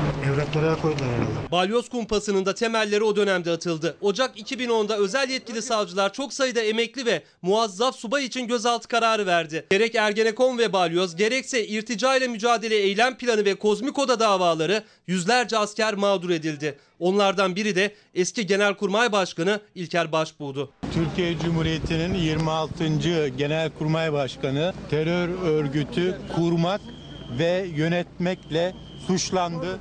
Takdir Yüce Türk milletinindir. Ercan Bey kardeşim diyor ki abi bu tartışma nereden çıktı diyor. Şimdi şöyle kısacık bir özet yapayım ister misiniz? İlker Başbuğ ki Genelkurmay Başkanı yapmış bir kahraman, bir Mustafa Kemal askeri. FETÖ kumpaslarıyla cezaevinde yattı. Bu bir gerçek. Bundan bir süre önce Haber Global'de meslektaşım Erdoğan Aktaş'ın konuğu oldu. Böyle 10 gün kadar önce, belki geçen hafta. Erdoğan, Sayın Başbuğ'a bir soru sordu. FETÖ'nün siyasi ayağı tartışılıyor. Siz Genelkurmay Başkanlığı yaptınız. Somut ne söyleyebilirsiniz dedi deyince o da dedi ki bakın dedi şu tarihte parlamentoda şöyle bir yasa geçti. Bu yasaya itirazı yoktu aslında. Sözlerinden onu anlıyorduk. Ama o yasanın içine hani muntazaman kendi kural ve akışı içerisinde bir yasa getirilmiş. Onda bir sorun yok. O yasa neyle ilgili aklınıza gelebilir? Asker kişilerin sivil mahkemelerde yargılanması. Tamam. Fakat başbuğun dikkat çekmek istediği husus şuydu. O kendi akış ve kuralına göre meclise getirilen yasa var ya, gece yarısı o yasada bir katakulli mi yapıldı? Ne oldu? Ona eklemeler yapıldı. Hop filan dedi. Hatta kendi ifadesi böyle. Kusura bakmayın ben yapmış değilim. Başbuğ burada FETÖ izi arıyor. Bunun sorgulanması gerektiğini söylüyor. Biz hepimiz FETÖ'den temizlenmek istemiyor muyuz? Devletimiz pür pak olsun istemiyor muyuz? Başbuğ'a destek vermemiz gerekir. Ancak nedendir bilinmez. İktidar adeta yaylım ateşine tutmaya başladı başbuğu. Nedendir bilinmez. Ha tahminlerim var. Ama onları burada şimdi ifade etmeyeyim. Sizler de düşünün. Hep beraber konuşup bulalım. Erdoğan diyor ki hem Cumhurbaşkanı biliyorsunuz hem de AK Parti'nin lideri Sayın Erdoğan milletvekilleri olarak diyor. Bu defa Cumhurbaşkanı şapkasıyla değil AK Parti lideri şapkasıyla diyor ki milletvekilleri olarak hepiniz dava açmalısınız. FETÖ gölgesi düşürmeye çalışılması meclise saygısızlıktır diyor ki zaten Sayın Erdoğan'dan sonra onun sözcüsü AK Parti sözcüsü Ömer Çelik de aynı netlikte çok daha detaylandırarak bu konuda açıklamalar yaptı efendim. Sabah sordum ama en çok aklıma gelen soru şu şu anda. Cumhur İttifakı'nın ortağı var. MHP lideri Devlet Bahçeli. Bahçeli'yi sevin, sevmeyin. Eleştirin, eleştirmeyin. Bazı tutumlarını anlamayabiliriz ya da eleştirebiliriz. Olabilir. Ama onun devlete, Türkiye Cumhuriyeti'ne bakışı ortadadır. Ve onun terör örgütlerine, FETÖ'ye bakışı da ortadadır. Yani herkesi sorgulayabilirsiniz ama Bahçeli'nin bu konudaki tutumu net. Ben şimdi şu soruyu ortaya koyuyorum. Devlete, Türkiye Cumhuriyeti'ne ve FETÖ'ye bakışı net olan Devlet Bahçeli'nin İlker Başbuğ'la ilgili ortaya çıkan bu tartışmaya ilişkin yorumunu, düşüncesini çok merak ediyorum. Gerçekten çok merak ediyorum. Bu konuda bir açıklama gelirse bunu seve seve sizlerle de paylaşırım. Devam edelim sosyal medyaya. Erol Bilecik. Bir önceki dönemde TÜSİAD'ın başkanlığını da yapan Erol Bey diyor ki Elazığ, Van ve İstanbul'da hayatını yitiren vatandaşlarımıza Allah'tan rahmet, yakınlarına başsağlığı diliyorum. Yeni bir afet önleme ve müdahale sistemi çalışmalarına ağırlık vermemiz şarttır. Tarih göstermiştir ki olası yıkımlara hazırlanmamak, yıkılmaya hazırlanmaktır. Şu ortadaki cümleyi bir kere daha okumak istiyorum. Çünkü bence hani okulda hocalarımız sorardı ya, edebiyat hocalarımız. Bunun ana fikri nedir? Ana fikrini okuyalım bir daha. Çok önemli. Şurası. Yeni bir afet önleme ve müdahale sistemi çalışmalarına ağırlık vermemiz şarttır diyor. Bu da işte son derece doğru yaklaşımlardan bir tanesi. Geçelim. Melis Alpan, afetler olur. Kaldı ki bilim bu afetlerin şiddetlenerek artacağını söylüyor. Ama her afette bu kadar çok insanın ölmesinin temelinde tedbirsizlik, özensizlik, önlemsizlik, dolayısıyla insana ve insan hayatına değer verilmemesi yatıyor diyor efendim. Bir paylaşım daha. İsmail Saymaz, Akut Başkanı Recep Şalcı, Van'daki facianın olay yerinin kontrolünün sağlanamamasından kaynaklandığını söylüyor. Şalcı yani Akut Başkanı tehlikenin tehlike görülmeliydi. Daha az kişiyle kurtarma yapılmalıydı. İşte bu. İki kişiyi kurtarmaya böyle gidilmez. Devam edelim. İbrahim Varlı, dün bir tartışma yaşandı ama öncesinde sonrasında size net fotoğrafı anlatmam gerekir. Habertürk'ün yayınında Ciner grubunun Ankara temsilcisi Bülent Aydemir bir iddiayı dile getirdi. O iddia neydi bakalım. Habertürk Ankara temsilcisi çığ felaketine Cumhurbaşkanı Başdanışmanı sebep oldu dedi. Canlı yayında bunları söyledi. İbrahim Barlı başta sosyal medyanın en çok konuştuğu konu oldu. Bu Bülent'in ifadesi. Habertürk Ankara temsilcisinin anlattığına göre Van'daki çığın sebebi Cumhurbaşkanı Başdanışmanı eski AKP milletvekili Gülşen Orhan. Orhan yemek organizasyonuna giderken kapalı olan yolu uyarılara rağmen iş makineleri ile açtırmaya çalıştı. Sonuç 38 ölü. Sosyal medyada kıyamet koptu. Daha sonra bu suçlanan kişi Gülşen Orhan bir açıklama yaptı. İddiaların doğru olmadığını söyledi ve gazeteci Bülent Aydemir de yeniden Habertürk'e çıktı ve özür diledi. Ben dedi teyit etmeden yani doğrulatmadan bu bilgileri paylaştığım için özür diliyorum dedi efendim. Devam edelim. Ha, bu, bu tartışmayı zaten vermiş oldum. Dolayısıyla meseleyi de bizzat haberi ve iddiayı ortaya koyan kişi bizzat kendisini de ortaya koyarak yalanlamış oldu. Efendim bu da medya dünyasının en tartıştığı konulardan bir tanesiydi. Nereye gidiyoruz arkadaşlar? Peki çığ yani ikinci çığ, birinci çığ bir şey yok. Ama ikinci çığ ve o çığ sırasında yapılanlar siyasetin gündemi. Olay olduğu andan itibaren ilgili bütün kurumlar seferber edilmiştir. Fakat maalesef e, çok sayıda kaybımız oldu. Kurtarılma ümidi olmadığı halde böyle tedbirsiz ve çok daha fazla kişinin çığ altında kalmasını sağlayacak arama kurtarma zafiyeti içinde olunduğu da çok açık. 3 kişiyi kurtarmak için 39 kişiyi kaybetmek arama kurtarma süreciyle ilgili ciddi bir ihmal endişesi doğuruyor. Van Bahçesaray'daki 41 cana mal olan çığ faciası yürekleri yaktı, siyaseti de ısıttı. İktidar tüm kurumlar seferber edildi derken muhalefet kurtarma ihmaline dikkat çekti. Akut Başkanı koordinasyon zayıflığı olarak ifade etmişler. İkinci facianın birincinin çok üzerinde can kaybı yaratmasının da bu durumdan da öğrenecek bazı şeylerimizin olması gerekiyor 2020 yılında. Deprem bölgesinde de AFAD ekiplerinin daha hazırlıksız, donanımsız olduğu, askerlerimizin bu anlamda eğitimsiz olduğu görüldü. En büyük yükü itfaiye erlerimiz yaptı. Çünkü onların e, iş tecrübeleri bu anlamda daha fazlaydı. Tüm birimlerin gayretlerine rağmen kaybettiğimiz e, canlar için rahmet diliyoruz. Van Bahçesaray ilçesinde kurtarma çalışmalarının sürdüğü sırada Cumhurbaşkanı'nın Kırıkkale'nin Delice ilçesinde halka hitap ettiği konuşması da muhalefetin gündemindeydi. Çığ'dan yeni bir haber daha geldi. Çığ altında kalanların sayısı 33 oldu. Allah rahmet eylesin. Çığ, heyelan, bütün bunlar hep tehditler. Ve TOKİ vasıtasıyla bugüne kadar 4794 konut inşa ettik. Tehditlerdir cümlesinin içerisindeki ruhsuzluk devletin başına yakışmaz. Bunları ihmal ederek yaptığımız şeyin adı siyasetse batsın o siyaset. Görülen şey şudur ki insanlarımızdan evvel devletin dilini, kalbini, izan duygusunu, zerafetini kaybetmişiz. Miting yapanların bir suçu var. İşte bir çocuk çıkacak, reis çıplak diye bağıracak. Başka çare yok. O bağırdıktan sonra herkes bağıracak. Denecek ki ya bu durumda da miting yapılır mı diyecek birisi mesela. HDP grubu ise mecliste tepkisini gösterdi. Çığ felaketi yaşanırken Ahlat'a saray iznini görüşemeyiz diyerek genel kurulu terk etti. Van'ın diğer tarafı ise Ahlat ve Ahlat'ta bir Cumhurbaşkanı sarayı yapılsın mı yapılmasın mı tartışma önümüzde bir karar e, aldık. Genel kuruldan çıkacağım. Vekillerimiz de e, katılmayacak.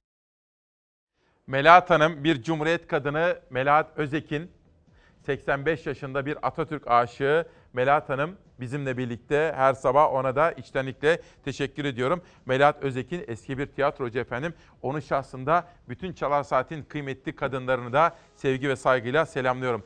Dış medya bölümünde dünyanın konuştuğu manşetleri de sizlere aktaracağım. Bugün bugün her zamankine göre biraz daha heyecanlıyım. Çünkü uzun yıllar okuduğum, etkilendiğim, hayranı olduğum bir isim. Dün iki saat geçirdim kendisiyle ve bugün Demokrasi Meydanı'na davet ettim. Şu anda yolda. Gerçekten heyecanlıyım bu sabah. O heyecanımı sizlerle paylaşmak istiyorum. Çünkü kolay değil. İnsanın uzun yıllar boyunca okuduğu, çok şey etkilendiği, çok şey öğrendiği ve diline, dilinin hakimiyetine, dil duyarlılığına, dilden kurduğu o dünyaya hayran olduğu bir ismi burada ağırlayacak olmanın verdiği heyecanı biraz sonra sizlerle paylaşacağım. Özen Topçu, Nusrat Mayın gemisi 18 Mart'ta Çanakkale'yi geçilmez kıldı. Çalarsat kitaplığındaki yerini alacak. Kim ne yaparsa kendine yapar Cemal Çandır. Her hikaye bir yolculuk, her son bir başlangıç diyor. Kitabını imzalamış ve bize yollamış. Melda Kamhi Kosif, Aynalı Tılsımlar Dükkanı isimli kitabını. Bu kitaplar, bunlar Çalar Saat ailesinden gelen imzalı kitaplar. Henüz daha okumadım. Mesela bu kitabı okuyacağım. Okuduktan sonra sizler alıntı yapıyorum. Ama mesela bu Murat Anmunga'nın kitabı. Bunu okuduk bundan alıntı yapıyorum. Bakın mesela Melda Hanım da bu kitabı bize yazmış. İçine de imza atmış. Kendisine de yeni çıkan kitabı için teşekkürlerimi iletiyorum efendim. Dünyanın manşetlerinde Trump var. Ama bir dakika. Hilal, daha farklı bir haber vardı. Trump'a geçeceğim de. Şimdi nezaket arıyoruz değil mi? İncelik arıyoruz. Hayatın her alanında incelik. Hani şair anamız Gülten Akın ne diyordu? Durup kimsenin düşünecek hali kalmadı ince şeyleri değil mi? Şimdi efendim Trump geliyor. Bu haberi de önceki gün hazırlattım ama dün ve önceki gün o kadar yoğunduk ki konuklar, telefon bağlantıları, manşetler yıkıldı, akış değişti. Zeray hazır mı bu haber? Heh. Bu habere benim dikkatimi danışmanım çekti. Nihal Kemaloğlu. İnanılmaz bir görüntü dedi. İzlemelisin. İzledik. Sonra üzerinde konuştuk. Şimdi Trump geliyor. Konuşma yapacak. Azil süreci. Kadın elini uzatıyor. Trump görüyor mu görmüyor mu bilmem. Ama kadın eli havada kalıyor. Büyük bir ayıp. Fakat kadın bu. Bakın sonra intikamını nasıl alıyor.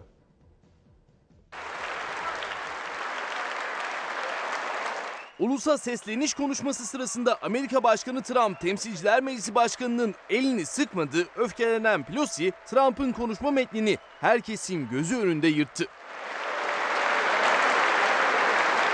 Önceki gün Amerika Birleşik Devletleri Başkanı Donald Trump geleneksel birliğin durumu konuşmasını yapmak için kongreye gitti. Trump konuşması öncesinde konuşma metninin birer kopyasını Başkan Yardımcısı Pence ve Temsilciler Meclisi Başkanı Nancy Pelosi'ye verdi. Ne olduysa o an oldu. Pelosi Trump'a elini uzattı, Trump o eli tutmadı.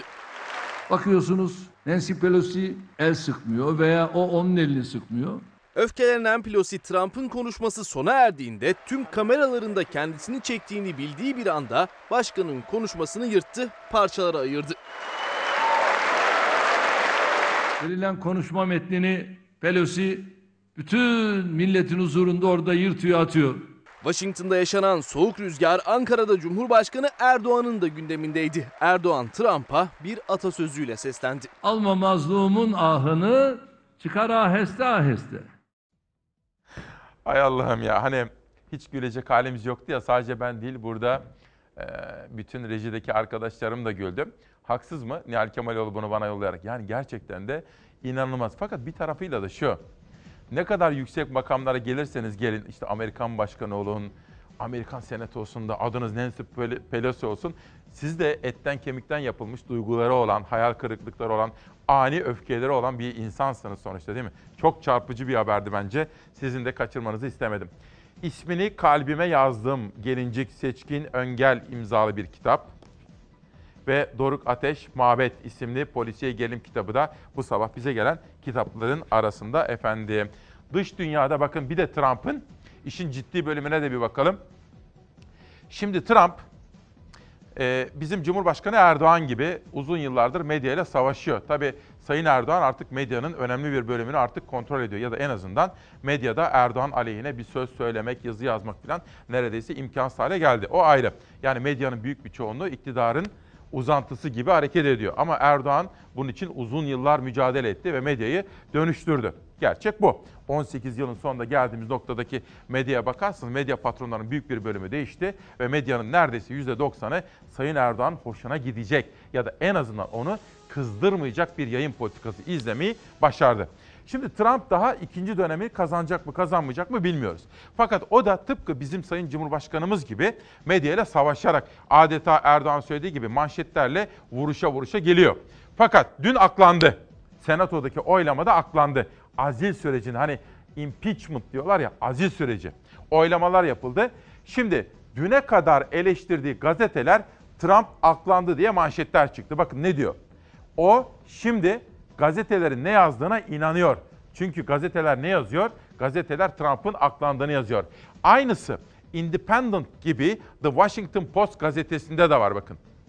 Ve orada da Trump aklandı haberini görüyorsunuz ve Trump düne kadar çok eleştirdiği ve bunlar yalan yazıyor diye suçladığı gazetelerin Trump aklandı manşetini şimdi senatoda böyle yerine yerine gösteriyor.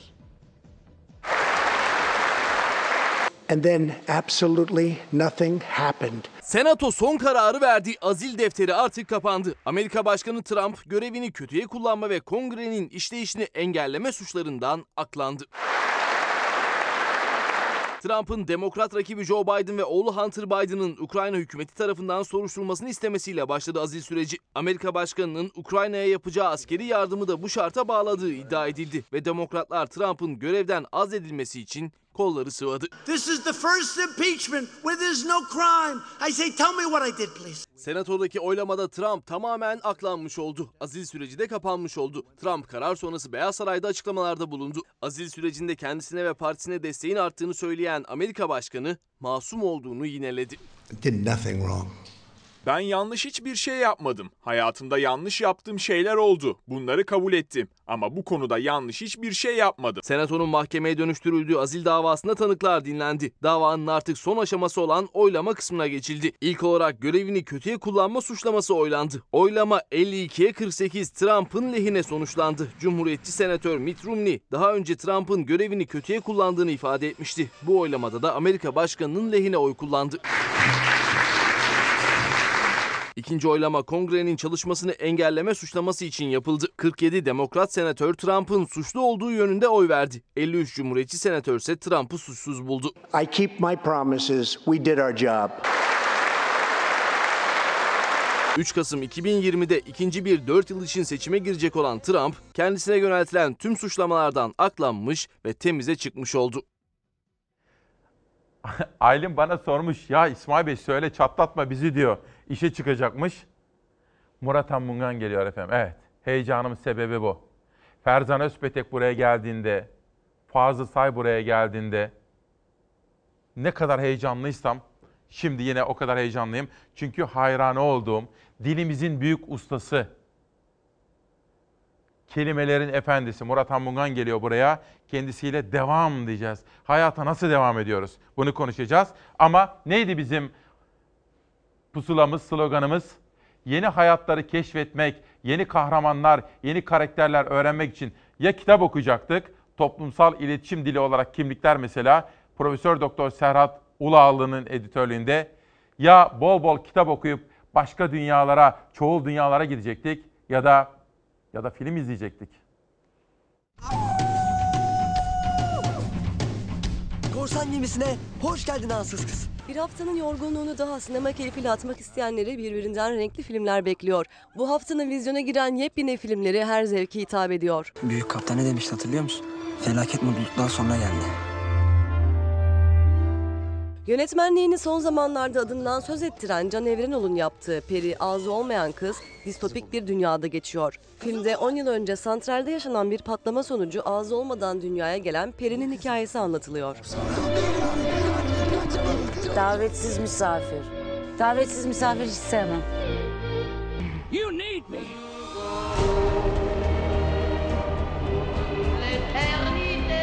He's after all of us now.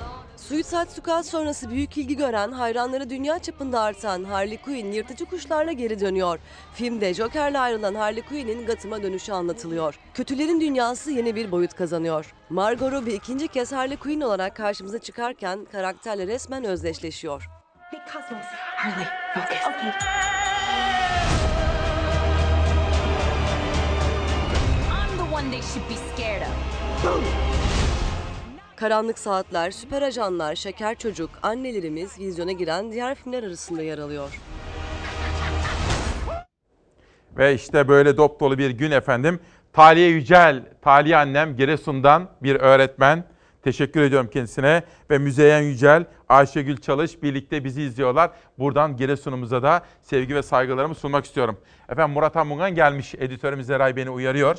Ben izin verirseniz kendisini karşılamak istiyorum. Ve huzurlarınıza da geri getireceğim. Ama önce başka bir takım manşetler var. Gündemin sıcak gelişmelerini de aktarmak istiyorum. Ama önce bir kitap Murat Anmungan şiiri ve kendisini karşılamaya gideceğim. Ve işte yeni çıkan kitaplardan Murat Yılmaz. Oda Çalar Saat kitaplığından yeni bir kitap. Ve Murat Anmungan. 8 Ekim 2016'da. Her birimizin içinde bir kale var.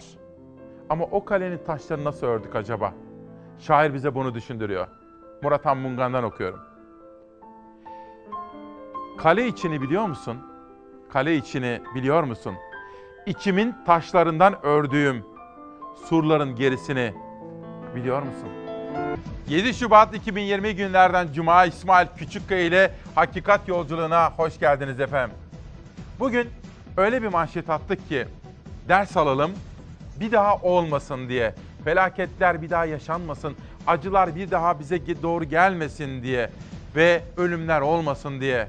İşte bu sabahın manşeti bu. Şu andan itibaren Hilal'in yerine Savaş Yıldız kardeşim geldi yönetmen koltuğunda. Bir daha olmasın diye işte Çalarsat gazetesinin manşeti. Bugün 7.15'ten itibaren önce Pegasus Hava Yolları'nın bir uçağı ve yaşananlar, ihmaller zinciri var mı yok mu? İki, çığ faciası birinci değil. İkinci çığ faciasının sebebi ve ihmaller zinciri sorguluyoruz. Kızılay ve Kızılay üzerinden ensar aktarılan 8 milyon dolar siyasetin gündem maddesi. İlker Başbuğ ve onun gündeme getirmiş olduğu FETÖ'nün siyasi ayağı tartışması ve iktidarın İlker Başbuğ'u hedef tahtasına oturtması. Ekonomi, üretici, esnaf, emeklilikte yaşa takılanlar ve tarıma ilişkinde haberler sizleri bekliyor. Türk dilinin, dilimizin büyük ustası Murat Mungan da bu sabah konuğumuz olacak. Demokrasi Meydanı'nda bizimle birlikte sabaha ve güne başlayacak efendim. İşte Çalar Saat gazetesi. Bir daha olmasın diye ne yapmalı? Van'da çığ faciası hem de birinci değil ikinci çığ faciasını sorgulamayı sürdürmemiz gerekiyor. Bugünkü gündem maddelerimizden bir tanesi Van'daki çığ faciası ve yitirdiğimiz yurttaşlarımız. Peki Elazığ, Elazığ depremi. 41 kişi de depremde hayatını kaybetti. Peki Manisa ve İzmir haftalardır sallanıyor. İzmir 7 şiddetindeki bir depreme hazır mı? İstanbul 10 yıl içinde 7'den büyük bir depremin olma olasılığı %50-60 arasında. İstanbul hazır mı? Doğu Anadolu fay hattı. Bütün Türkiye hazır mı diye bir başka soruyu soracağız. Ve bir başka ihmal iddiası daha. Pegasus'un uçağı neden çakıldı, neden üçe bölündü, neden alev aldı? Acaba liyakat sisteminde, acaba denetimlerde, standartlarda bir hata var mı yok mu? Hepsini sakin sakin ama net ifadelerle kimselerden çekinmeden ama kimseleri de ötekileştirmeden konuşmayı sürdüreceğiz. Savaş şöyle bir dışarıya bakalım. Günaydın Türkiye'm. Hafta sonuna girmek üzereyiz. Saatler 8.48. Önce Cuma'nın ve hafta sonunun hava durumu. Kar yağışı beklendiği kadar etkili olmadı ancak bugün büyük ölçüde yağışlar kara dönüşüyor. İstanbul'da akşam saatlerinde karla karışık yer yer kar bekleniyor. Hafta sonundaysa keskin bir soğuk hava var. Dondurucu soğuklar cumartesi pazar kademe kademe tüm yurdu saracak. İstanbul'da kar yağışı beklendiği ölçüde etkili olmadı. Şehir merkezinden ve Isı Adası etkisinden uzak köşelerde kısa süreli ve hafif kar vardı. Akşam saatlerinde mega kentte genellikle karla karışık yağmur şeklinde düştü yağışlar. Bugün öğleden sonra ise İstanbul'da yine bir yağış geçişi var. Yağışlar yine genellikle karla karışık yağmur şeklinde düşeceğe benziyor. Yüksek ve merkezden uzak noktalarda hafif kar görülebilir. Cumartesi günü ise hava daha soğuk, yağışların kara dönüşme ihtimali daha yüksek. Ancak yağış bırakacak bulutlar cumadan cumartesiye azalıyor. Sıcaklıklar sadece Marmara'da değil yurt genelinde düşüşe geçecek hafta sonunda. Bugünse yurdun hemen hemen tüm kesimlerinde yağışların kara dönüşmesi bekleniyor. Bugün Marmara, İç Ege, İç Anadolu, Batı ve Orta Karadeniz çevrelerinde kar yağışı var. Doğu Anadolu'nun en doğusunda hem kar yağışı hem de fırtına kuvvetli olacak. Cumartesi günü ise yurdun doğusunda kar yağışı yoğunlaşacak. İstanbul'da dahil Marmara bölgesinin doğusunda da kar ihtimali var cumartesi. İç Anadolu'da ve doğuda kar yoğunlaşırken Karadeniz bölgesinin doğusunda da yağışlar kara dönüşüyor.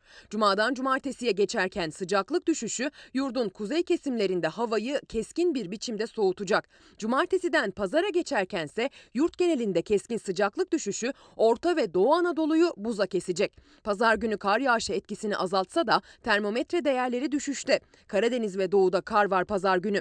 Batıda hava açık ancak güneşe aldanmamalı. Kademe kademe soğuyan havayla pazar gününden itibaren buzlanma ve don ihtimali de artıyor. Ve Alp Bey diyor ki depremde 29 kişi öldü, yas yok. 41 can çığda gitti, yas yok. Yas ilan edilmesi için ne gerekir diyor. Bir cümlesini burada söylemedim çünkü televizyon ekranlarında her şeyi söyleyemeyebilirim. Ama sorduğu soru şu, ne zaman yas ilan edilir diye bir karşılaştırma yapmış Alp Kahraman Türk. Bir gün gazetesi can alan hatalar. Bu değil arkadaşlar. Can alan hatalar. Peş peşe yaşanan facialarda ihmaller zincirinin sonunu bulmak zor. Van'daki çığ felaketinde ölenlerin sayısı 41'e yükseldi. Akut'tan Nedim Urcan şu tespiti yaptı. Çığ faciaya dönüştüren şey kesinlikle müdahale tarzı. Personel seçimi hatalı diyor. Tabii dün sosyal medyada çok konuşulan bir konu daha var. AK Parti'nin milletvekili, Elazığ milletvekili Zülfü Tolga Ağar. Tolga Ağar da biliyorsunuz Mehmet Ağar'ın oğlu. Şu anda AK Parti milletvekili. Bir gün gazetesinde de bir haber var. Dün sosyal medyada çok konuşulmuştu. Sizlere de bir günden okuyalım onu. Dolabiliyor muyuz Savaş? Heh. AKP Elazığ milletvekili Zülfü Tolga Ağar, göçük altından başım açık, beni çıkarmayın diyen teyzelerimizin inancı ve imanıyla Allah bu şehri, bu ülkeyi koruyor dedi. AKP Maraş Milletvekili İmran Kılıç ise üstümüze gelen felaketlerden dolayı milletçe hasbinallah ve nimel vekil ve la havle ve la kuvvete illa billah demeliyiz yorumunu yaptı diyor. Bunlar da Bir Gün Gazetesi'nin birinci sayfasında yer almışlar efendim. Peki, birinci çığa bir şey diyemeyiz değil mi? Çünkü o geldi, kimi nerede ne zaman yakalayacağı belki bilinemez. Belki bilinir çünkü Türkiye'nin çığ parkurları da biliniyordu. Ama hadi diyelim o kader. Fakat o çığın altında kalanları iki kişiyi kurtarmak üzere bu kadar çok kişinin gitmesi. Nasuh Mahruki dün burada canlı yayınımıza bağlandı. Hatırlıyorsunuz değil mi? Dün bize anlattı. Dedi ki burada bir takım hatalar var. Bir takım eksiklikler var. Bir takım ihmaller var.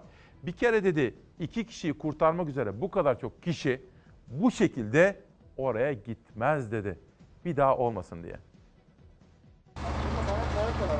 Yeni günde de arama kurtarma çalışmaları aralıksız devam ediyor. Olay yerine sık sık takviye ekipler sevk ediliyor. Onlardan biri de jandarma arama kurtarma ekipleri. Çifte çift felaketinin ardından ara verilen çalışmalar sabah yeniden başladı. Bu kez kurtarma ekipleri dışında kimse bölgeye sokulmadı. Saatler geçtikçe acılar katlandı. 3 kişinin daha cansız bedenine ulaşıldı. Çığ felaketlerinde yitip giden hayatların sayısı 41'e yükseldi. Böyle 80 kişinin bütün yamaçlarda hareket halinde olduğu bir sistem çok tehlikeli bir sistem. Yani dağcılar birbirlerinin adımını bile kesmezler. Bunlar yapılmamış mı efendim? Yapılmadı. Yok tabii ki bunların hiç Neler hiç yapılmamış öyle şey burada? düşünülmemiş ki zaten. Rüzgar nedeniyle geldi millet biliyor rüzgar sürekli esiyordu. O yüzünden baktım millet panzerler aşağıya indirdi. Öncelikle bir mevcut çığ riskinin analiz edilmesi uygun olurdu. Çığ kesit alarak kardan kesit alıp bunun e, hesaplanması iyi olurdu. Van Bahçesaray Karayolu'nun Karabet geçidinde peş peşe düşen çığlar Türkiye'nin yüreğini yaktı. İlk çığda 5 kişi hayatını kaybetti, 7 kişi yaralı kurtuldu. Kar altındaki 2 kişiyi kurtarma çalışmaları sürdüğü sırada ikinci kez çığ düştü. Askerler, itfaiyeciler, korucular ve siviller tonlarca karın altına gömüldü. Özellikle en büyük hasarı alanlar yani yolda ve ateşin başında bekleyenler. Aşağıda derede kurtarma çalışması yapanlar çığ oraya gelene kadar etkisini kaybetti. Onların imdadına gittim. Varır var mı? Aldı. Gelen haberler iyi değildi. Can kaybı her geçen saat arttı. Yeni bir çığ riski nedeniyle gece çalışmaya ara verildi. Sabah saat 8'de tekrar yola koyuldu ekipler. Olay yerine yaklaşık 5 kilometre mesafede yukarı Narlıca köyündeyiz. Bu noktadan sonrasına gazetecilerin ve sivil vatandaşların geçişine izin verilmiyor. Nedeni ise olası bir çığ tehlikesi. Olay yerinde ise arama kurtarma ekiplerinin çalışmaları tüm hızıyla devam ediyor. AFAD olası bir çığa karşı yapay patlama çalışması yaptı. Sivillerin alınmadığı bölgede 3 kişinin daha cansız bedenlerine ulaşıldı.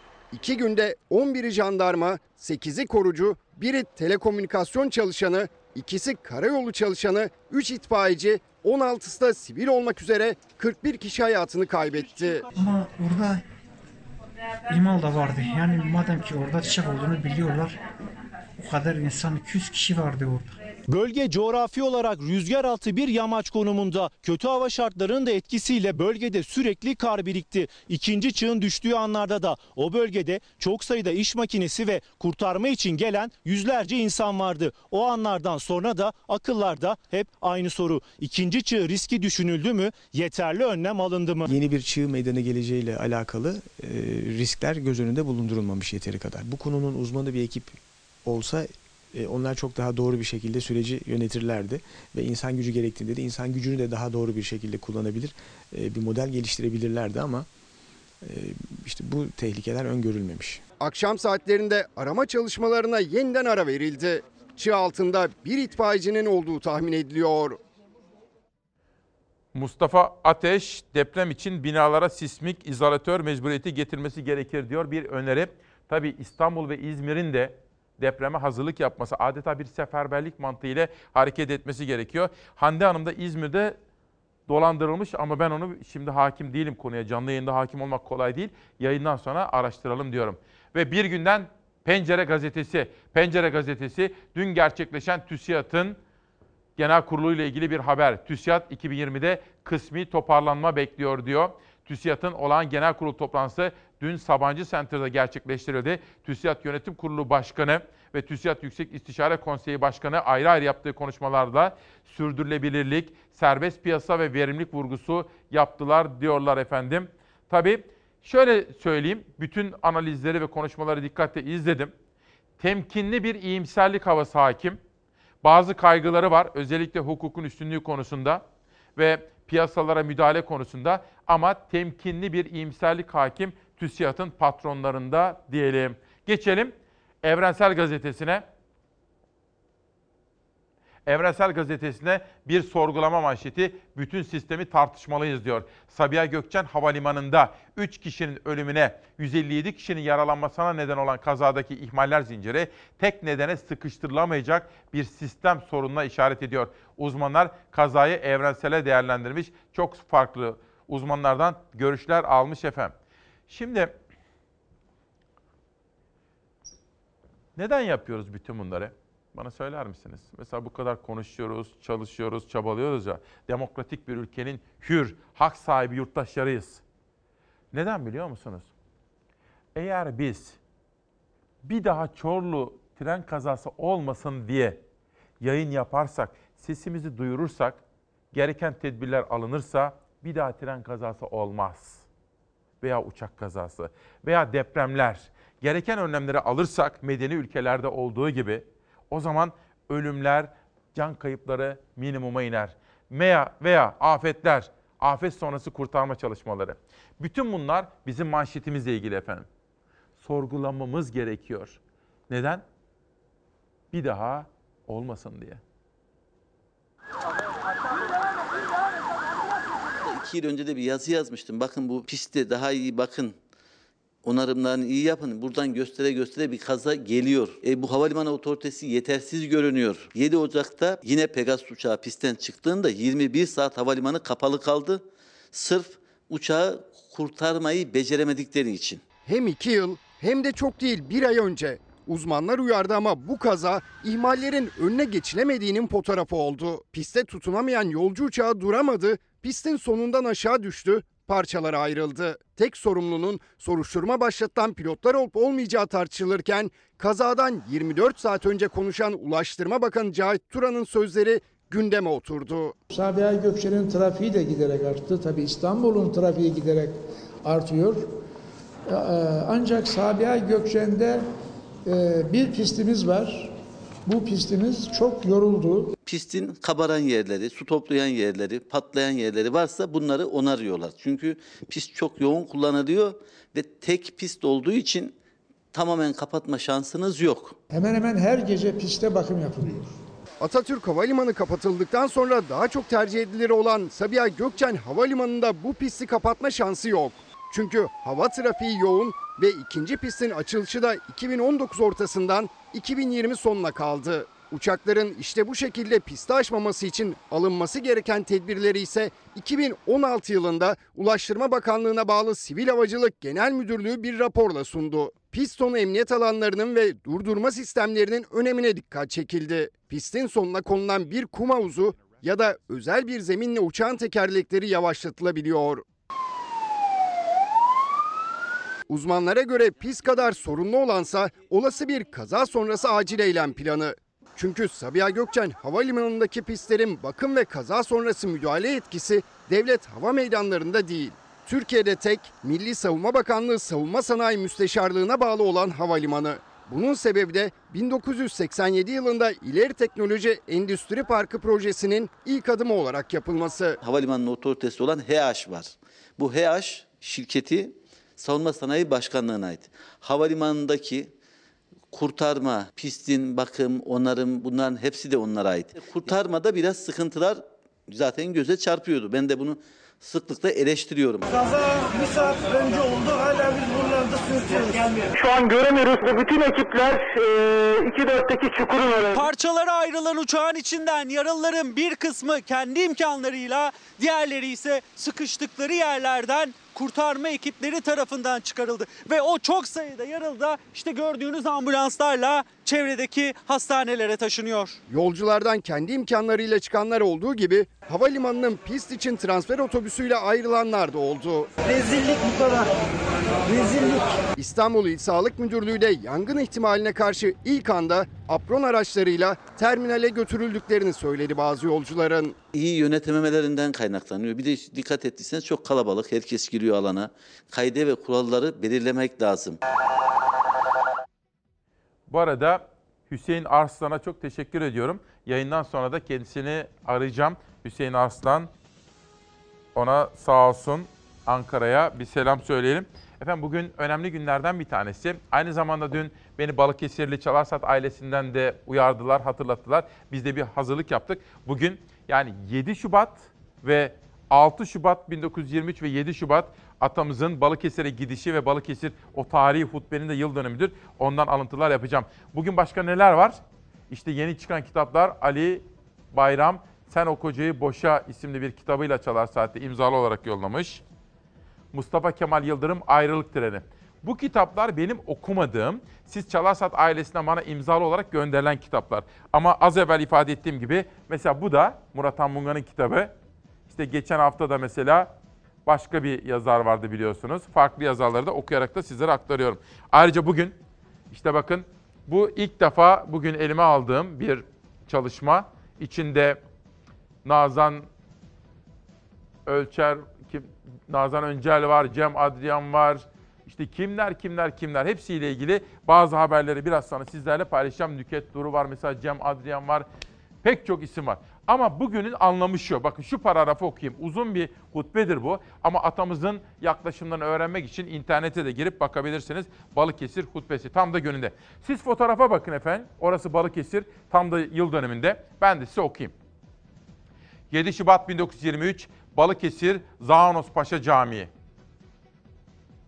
Ben yalnız kendi düşüncemi söylemek istemiyorum. Hepinizin düşüncelerini anlamak istiyorum. Milli emeller, milli irade yalnız bir şahsın düşünmesinden değil, millet fertlerinin tamamının arzularının, emellerinin birleşmesinden ibarettir. Bundan dolayı benden ne öğrenmek, ne sormak istiyorsanız serbestçe sormanızı rica ederim diyor ülkemizin kurucu önderi Gazi Mustafa Kemal Atatürk Balıkesir hutbesinde efendim. Yani internete girin istirham edeceğim. O hutbeyi okuyun atamızın yaklaşımlarını çok net bir şekilde öğrenebilirsiniz. Bu haftanın ve geçen haftanın en temel gündem maddesi sadece Türkiye'de değil bütün dünyada bir virüs adı koronavirüs. Koronavirüs 28 bin kişiye bulaştı. Virüs yüzünden hayatını kaybedenlerin sayısı 618'e yükseldi. Çin'in Wuhan kentinde ortaya çıktı koronavirüs. Kısa sürede yayıldı, ölümlerle sonuçlandı. Çin hükümeti başta Wuhan olmak üzere virüsün yoğun olarak görüldüğü kentlere giriş çıkışları yasakladı. Koronavirüs 4 kıtada 28 ülkeye yayıldı. Dünya alarma geçti. Dünyanın dört bir yanında virüsle mücadele için önlemler alındı. Çin'e düzenlenen uçak seferleri iptal edildi. Ülkelerin hükümetleri vatandaşlarını Çin'den tahliye etti. Yurda dönenler karantinaya alındı. Ga ga ga. Türkiye'de Wuhan'da yaşayan Türkleri yurda getirdi. 42 Türk vatandaşı ve onları yurda getiren ekip Ankara'da 14 gün sürecek gözlem altına alındı. Şu ana kadar hiçbirinde virüs tespit edilmedi. Yolcularımızın hiçbirisinde hastalık belirtisinin olmadığını Koronavirüs salgınına dair son rakamlar paylaşıldı. Virüs sadece son 24 saatte 100'e yakın can aldı. Hayatını kaybedenlerin sayısı 618'e ulaştı. Dünya genelinde ise 28.018 kişiye koronavirüs bulaştığı duyuruldu. Koronavirüs. Bir de Gezi davası. Osman Kavala, Osman Kavala'ya müebbet istendi.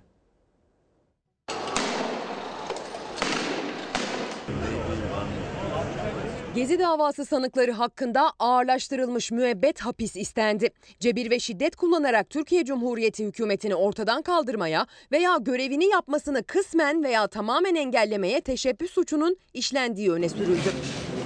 İstanbul Cumhuriyet Başsavcılığı Gezi davasında esas hakkındaki görüşünü mahkemeye bildirdi. Savcılık davanın tek tutuklu sanığı Osman Kavala'yla sanıklar Yiğit Aksakoğlu ve Mücella Yapıcı'nın ağırlaştırılmış müebbet hapsini istedi.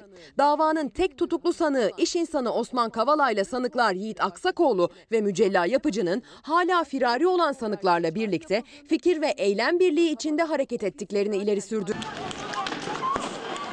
Savcılık sanıklar Çiğdem Mater Utku, Ali Hakan Altınay, Mine Özer'den, Şerafettin Can Atalay, Tayfun Kahraman, Yiğit Ali Ekmekçi'nin de bu suçun işlenmesine yardımcı oldukları gerekçesiyle 15 yıldan 20 yıla kadar hapisle cezalandırılmalarını talep etti.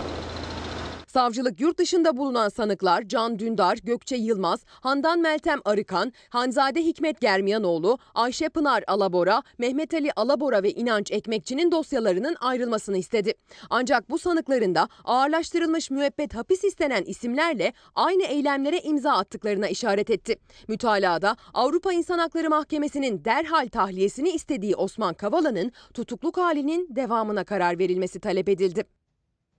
Bizim temel felsefelerimizden biri de dün buraya misafirimiz oldu Canan Güllü hocamız. Kadının toplum içindeki rolünün güçlendirilmesi. Biraz sonra Murat Anmungan buraya geldiği zaman kadınlara seslenecek ve aslında kadın hareketinin yükselmesiyle ilgili de bir önemli tespiti var kendisinin.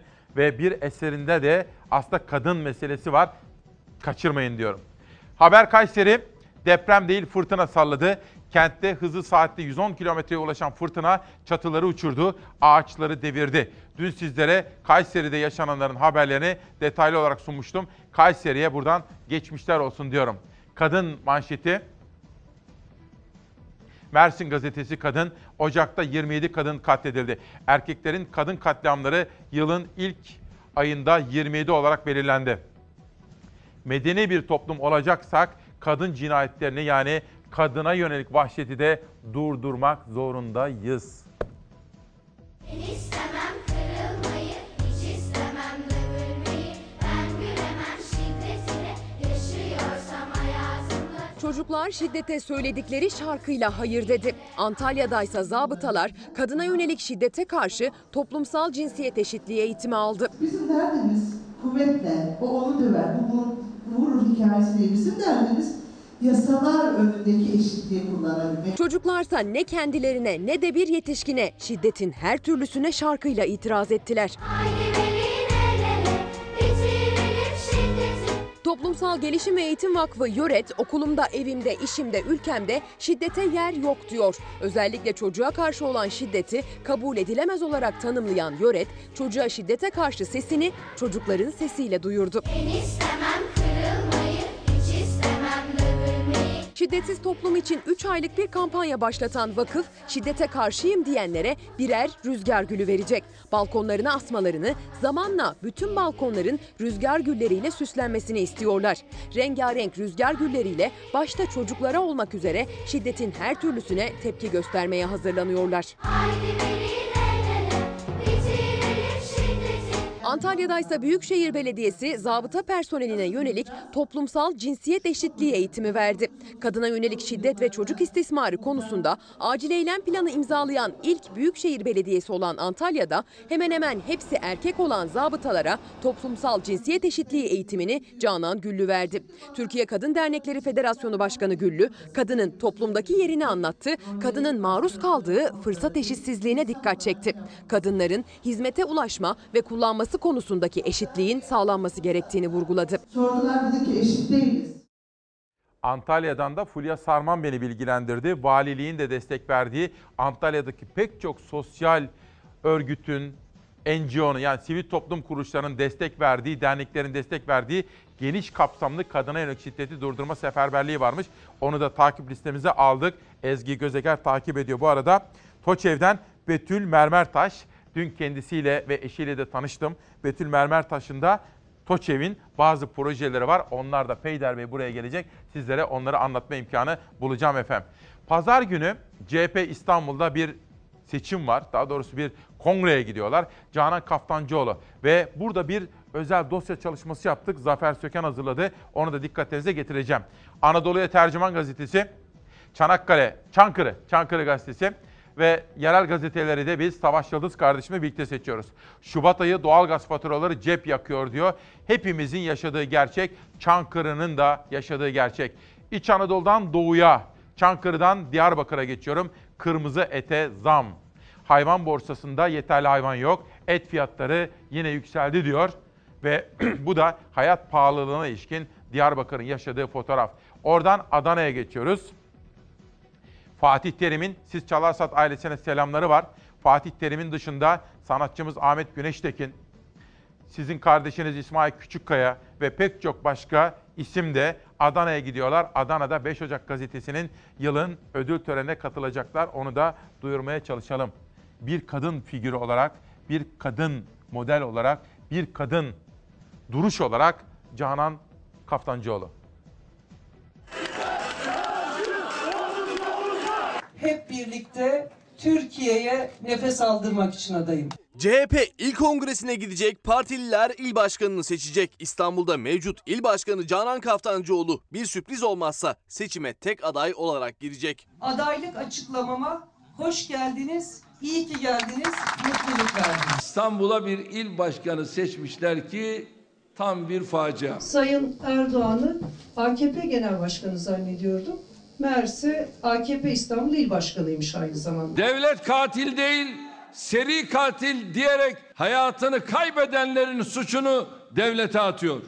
İstanbul İl Başkanımız onun onun cevabını verecek. Korkunun ecele faydası yoktur. Halkız, haklıyız, kazanacağız. CHP'nin İstanbul İl Başkanı Canan Kaftancıoğlu seçildiği günden bu yana siyasetin önemli bir figürü oldu. Meclis toplantılarında dahi adından sıkça söz ettirdi. Gazi Mustafa Kemal'in kurduğu parti ne hallere geldi ya? Kimlerin eline kaldı? Ermeni soykırımı diyerek tarihimizi ve milletimizi aşağılıyor. 31 Mart yerel seçimlerine giderken ve seçim gecesi muhalefetin 25 yıl sonra İstanbul'u kazanmasında kritik isimli Kaftancıoğlu İmamoğlu'nun hep yanındaydı. İstanbul'da muhalefetin tarihi zaferinin mimarlarından oldu. Büyük sorumluluğumuz var. Kesinlikle. Harikasınız. Başkanım bize de bir şeyler söyleyin. Valla hakkımızı gasp etmişlerdi.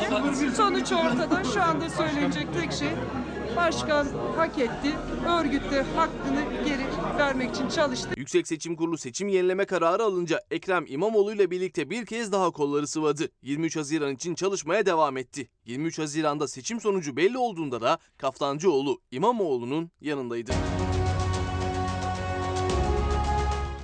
CHP İstanbul İl Başkanı Canan Kaftancıoğlu hakkında 6 yıl önce yaptığı sosyal medya paylaşımları dolayısıyla dava açıldı. Kaftancıoğlu'na yöneltilen suçlamalar Cumhurbaşkanı'na hakaret, Türkiye Cumhuriyeti Devleti'ni alenen aşağılama, halkı kim ve düşmanlığa tahrik etmek ve terör örgütü propagandası yapmak oldu. Hakkında 17 yıla kadar hapis cezası istendi. Yöneten biziz, yöneten de biziz. Biz olacağız demiştim. Oldu. Kaftancıoğlu'nun davası Eylül ayında görüldü. 9 yıl 8 ay 20 gün hapis cezası verildi. Ceza ne indirime gitti ne de cezayı erteledi mahkeme heyeti. Kaftancıoğlu davayı istinaf mahkemesine taşıdı. İstinaf kararı çıkana dek de tutuksuz yargılanması kararlaştırıldı. O kaybetti, biz kazandık. Cumhuriyet Halk Partisi örgütüme ne kadar ama ne kadar teşekkür etsem azdır. Canan Kaftancıoğlu 9 Şubat'ta Haliç Kongre Merkezi'nde yapılacak 37. CHP İstanbul İl Kongresi'nde yeniden aday olduğunu duyurdu. Son anda bir değişiklik olmazsa Kaftancıoğlu yarışa tek aday olarak girecek. Seçimde il delegesi olan parti üyeleri ve doğal delegelerden oluşan 600 kişi oy kullanacak. İstanbul artık dar, İstanbul'dan Türkiye'ye tek yön iktidar. Sevgili. Ve 7 Ocak 2020 bir konuğumuz var efendim. Bugün İsmail Küçükkaya Demokrasi Meydanı sizlere söylüyorum. Heyecanlandığım zaman da bunu söylerim her zaman. Ben buraya Fazıl Say geldiği zaman çok heyecanlanmıştım. Tabii bütün konuklarımda heyecanlanırım ama Fazıl Say'da ayrı heyecanlanmıştım. Çünkü uzun yıllar takip etmiştim. Ferzan Özpetek geldiğinde yine heyecanlanmıştım. Ve bugün de yine heyecanımın doğrundayım. Çünkü uzun yıllar dikkatle takip ettiğim, okuru olduğum, hayranı olduğum, çok şey öğrendiğim, dilimize olan ustalığı, yaklaşımları, özeni, adeta kendisine dilden bir yuva, dilden bir ev kuran bir yazar. Dün onunla şahsen de tanıştım. İki saat geçirdim ve buraya Demokrasi Meydanı'na davet ettim. Beni de kırmadı sabah sabah. O Murat Anmungan, Türk Edebiyatı'nın genç yaşta en başarılı, en çok sevilen isimlerinden biri olmaya ulaşmış bir isim. Hoş geldiniz. Hoş bulduk. Çok Nasılsınız? teşekkür ederim. Sağ olun. Siz nasılsınız? Sabah erkenden geldiniz. Çok teşekkür ediyorum. Rica ederim. Ben teşekkür ederim. Sizin bu dilimize, edebiyata, şiirimize olan katkılarınıza ben de küçücük bir katkı vermek istedim. Çünkü bugün sizin dün yapmış olduğunuz bir çalışmaya tanık oldum. Ve burada da bunu bütün Türkiye'de hatta yurt dışındakiler de izlesinler istedim. Nasılsınız öncelikle ona geçmeden evvel bir hattınızı sormak istiyorum. Ne yapıyorsunuz? İyi misiniz? Sağ olun. Teşekkür ederim. Her zamanki gibi okuyorum, yazıyorum, çalışıyorum, yakıt tazeliyorum, kumanya tazeliyorum ve dahası yoluma devam ediyorum. Ne kadar güzel. Yola devam etmek önemli. Bu konuda size bir soru soracağım. Ben bu hafta Murat Anmunga'nın Çağ Geçitleri isimli kitabından alıntılar yapıyorum. Daha evvel Evet. bir kere daha alıntılar yapmıştım. Şimdi bugün de Savaş şöyle biraz gelir misiniz?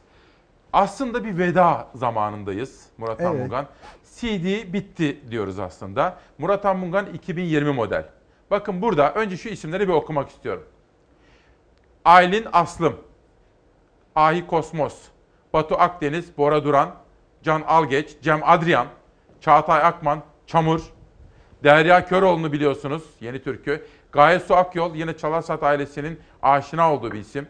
Hande Mehan, Jappar ve Deep Paradise, Cihan Barbur, Kalben, Kalben'i de biz iyi biliyoruz buradan. Ve Koray Can Demir bugün tanışacağız kendisiyle. Mehmet Erdem, Nazan Öncel, Nuri Harun Ateş, Nüket Duru, Ozan Anlaş, Ozbi, Sema Moritz bizim Çalarsat sanatçılarından birisidir o da. Sixpack, Şebnem Ferah, sil baştan başlamak gerek. Teoman, Zeynep Kasalini ve Zuhal Olcay. Şimdi bu isimlerin ortak özelliği nedir? Ee, Benim sevdiğim sesler, sevdiğim müzisyenler, sevdiğim şarkıcılar. Onlarla birlikte e, çalışmak bana keyif verdi. Umarım dinleyenler de bu keyiften paylarını alırlar. Şimdi ben şunu biliyorum sizin bir okunuz olarak. Sizin şiirlerinizi bestelemek istediler çok. Evet. Ama siz buna haklı sebeplerle, haklı gerekçelerle hep karşı durdunuz ve karşı durmaktasınız. Siz şiirlerinizin bestelenmesini istemiyorsunuz değil mi? Evet. Şimdi aslında şiir ve şarkı sözünün iki ayrı tür olduğunu düşünüyor ve buna inanıyorum. Aynı topraktan besleniyorlar, aynı kökten besleniyorlar ama iki ayrı disiplin. Şiirin zaten kendi müziği var. Dolayısıyla notaların koltuk değneğine ihtiyacı yok. Ee, ikincisi şiir göz için, göz okuması için yazılır. Ama şarkı sözü seslendirilsin, şarkı haline getirilsin diye yazılır ve aracı ihtiyacı vardır. Ee, bir de iç disiplin olarak mesela şiirde istediğiniz edebiyat sanatlarına, yoğun imgelere, dil oyunlarına yer verirsiniz. Okurun onu okuyup hazmetme süreci içinde alımlaması daha mümkündür. Ama şarkı sözü tiyatro repliği gibidir. Bir kere de söylenecek, kulak bir kere de e, algılayacak ve katılacak, mırıldanacak. Bir hız söz konusu şarkı sözünde. Şimdi bu Evet. iki ayrı disiplin e, doğal olarak bende böyle bir Peki. ayrım getiriyor. Ama aynı zamanda ben e, öykülerimin ve romanlarımın da filme alınmasını istemem. Okurun hakkına e, fazlasıyla saygı duyuyorum. Evet. Ancak bundan böyle yaklaşık bir buçuk iki yıl kadar önce Almanya'dasınız. Evet. Ve Berlin'desiniz. Berlin'de yürüyorsunuz ve aklınıza bir şey geliyor. Ve o gün aslında bir kamp, bir bir çalışma, bir esere başlıyorsunuz. Ve bu eser az evvel isimlerini tek tek aktardığım her birinin özgün bir ses ve yorumu var. O gün aklınıza ne geldi ve ne yapmaya başladınız? E, Valla aslında biraz öncesi var. E, ben arada bir şarkı sözü yazarım. Bu şarkı olacak bir sözdür diye yazar kenara koyarım. Onlar birikirler. Bunlardan bir tanesi de 2015 yılında İstanbul sokaklarında sabahın köründe yürürken e, aşktan nasıl gidilir diye bir söz yazdım. Eve döndüğümde bitmişti. E, böyle yolda yürürken yürümenin temposu, ritmi kulağımın içinde bir müzikle yazıyorum. Ee, Daha önce Aşk Tesadüfleri Sever adlı albümde birlikte çalıştım. Sunay Özgür'e verdim. Daha önce benden Nilüfer diye çok sevilen, Evet. çok bilinen bir şarkı yapmıştı. Ee, Besteledi gönderdi. Almanya'daki arkadaşlarıma dinlettim. Bir masada ya bu Eric Clapton şarkısı gibi bir şey olmuş ya Hı hı. dediler.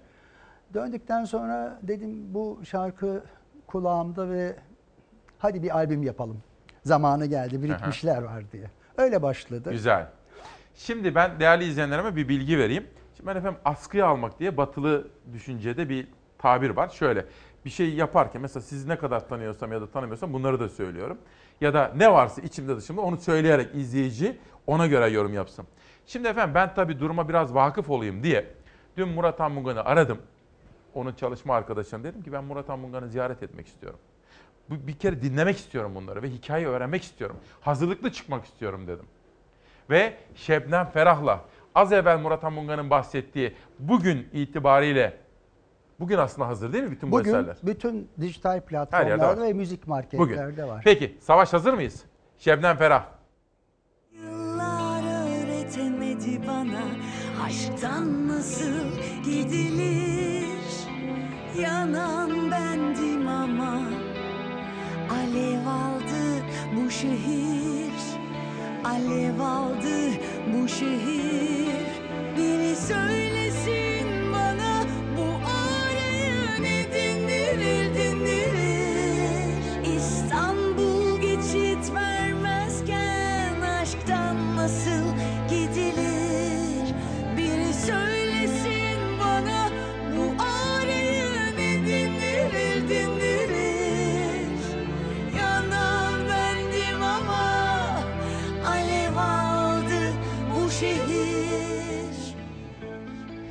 Şimdi her bir şarkının hikayesi var.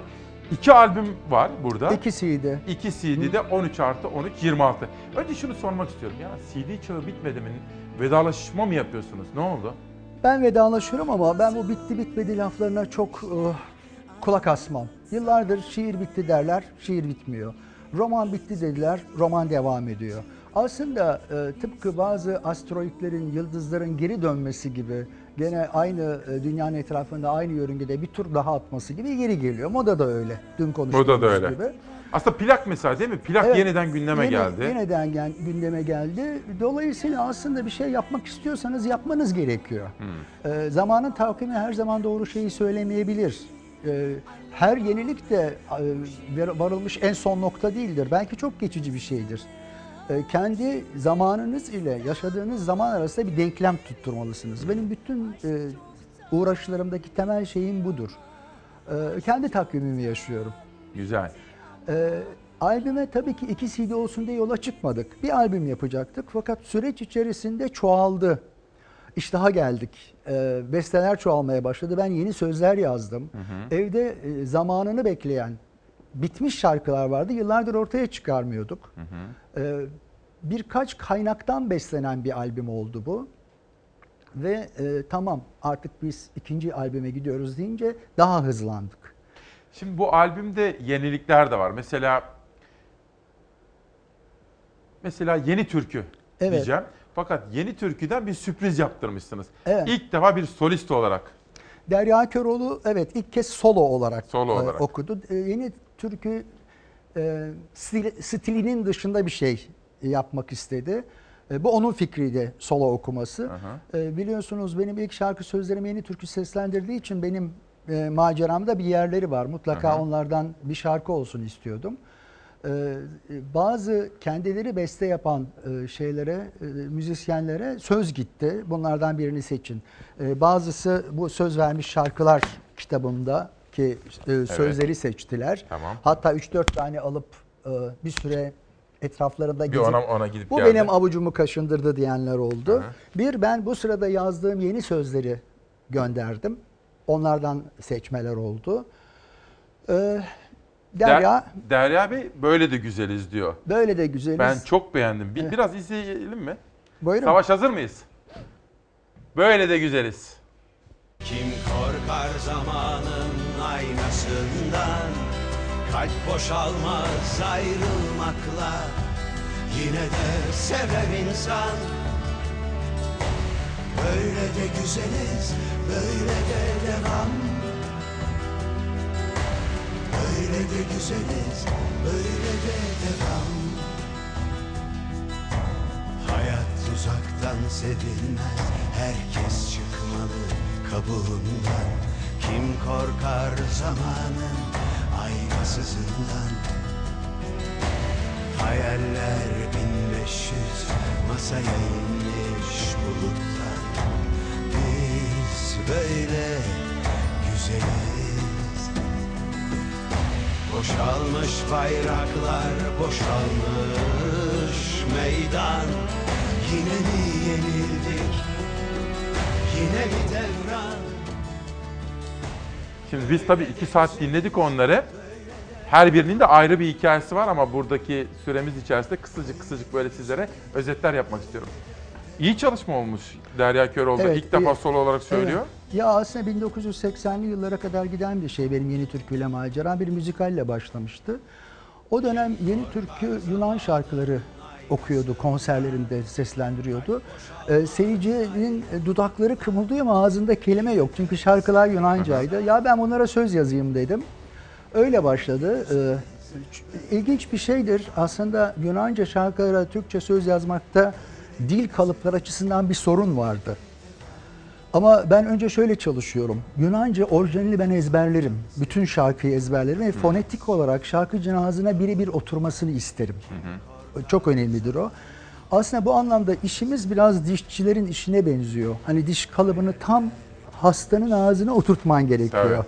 Bütün o söz e, cümlesini, müzik Tabii. cümlesine beraber Ölçüyü iyi almanız gerekiyor. Evet, çok iyi ölçü alman, şak diye oturtman gerekiyor. İkincisi de kendi şey takıntılarım vardır. Mesela Yunanca ezberlerken e, daha sonra Nükhet Durum'un seslendirdiği sevgili de e, de öyle çalışmıştım. Meysana meyemeyni'yi yaktım gemilerimi. O açık ses, kapalı ses hecelerle başladı. İlk maskeli balo, arkasından telli telli, sonra da olmasa mektubunu yazdım. Evet. Sonra özgün sözler, önce Selim Atakan tarafından bestelendi. Ee, Daha sonra Derya Köroğlu ile çalışmaya başladık. e, müziği çok sevdiğim ve şarkı e, yazmayı sevdiğim için sürdürdüm. Bu benim biraz tabii arka bahçem diyorum ben müziğe. Arkadaşlarımla beraber bahçe partisi verip birlikte şarkı söylediklerimiz bir iş diye bakıyorum. E, ve o keyfi de CD'ler ya da çeşitli kanallarla... Üretim yapıyorsunuz aslında. Evet. Üretmek sizin için böyle devam etmenin bir aracı değil mi aslında? Evet. Ya hep aklıma şey geliyor. Bir iş bittikten sonra Orhan Veli'nin o güzelim dizesi. İçimde bir iş görmenin saadeti.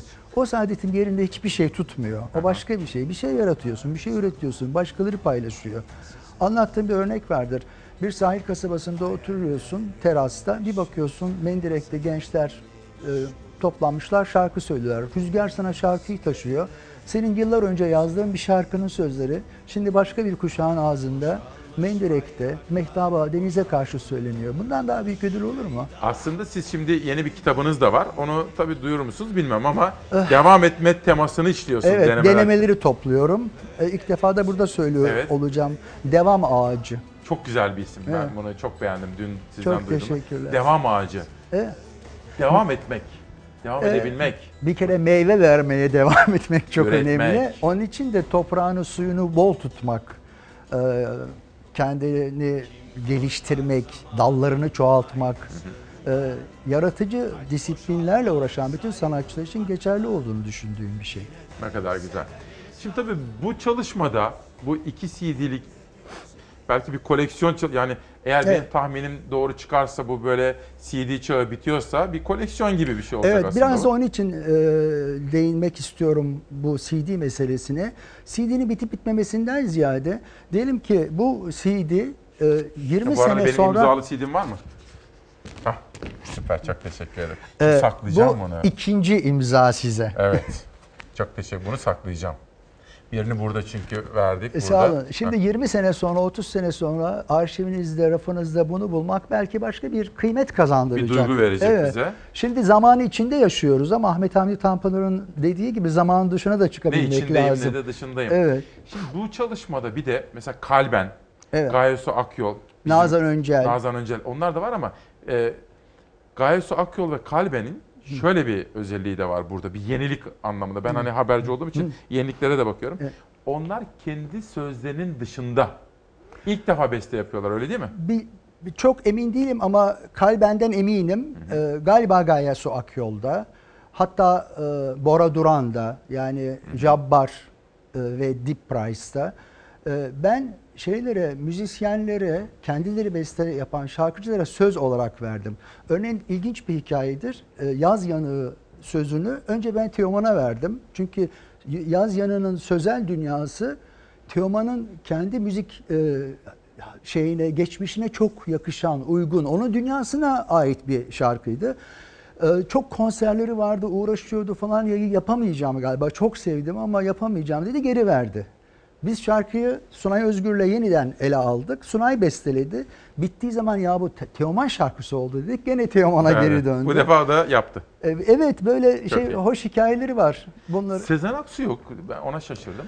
ee, Sezen Aksu e, vardı fakat babasının rahatsızlığına denk geldi. Can Algeç'in çok güzel bir e, bestesini demo da yaptı ama bildiğiniz gibi e, babasının başında bekledi ve e, babasını kaybetti, Kaybetti. maalesef. evet. O Biz yüzden sabırlar diliyoruz. e, şarkı da e, Ha, onun için durdu. çıktı. Vardı. Evet, evet, peki, vardı. Onda.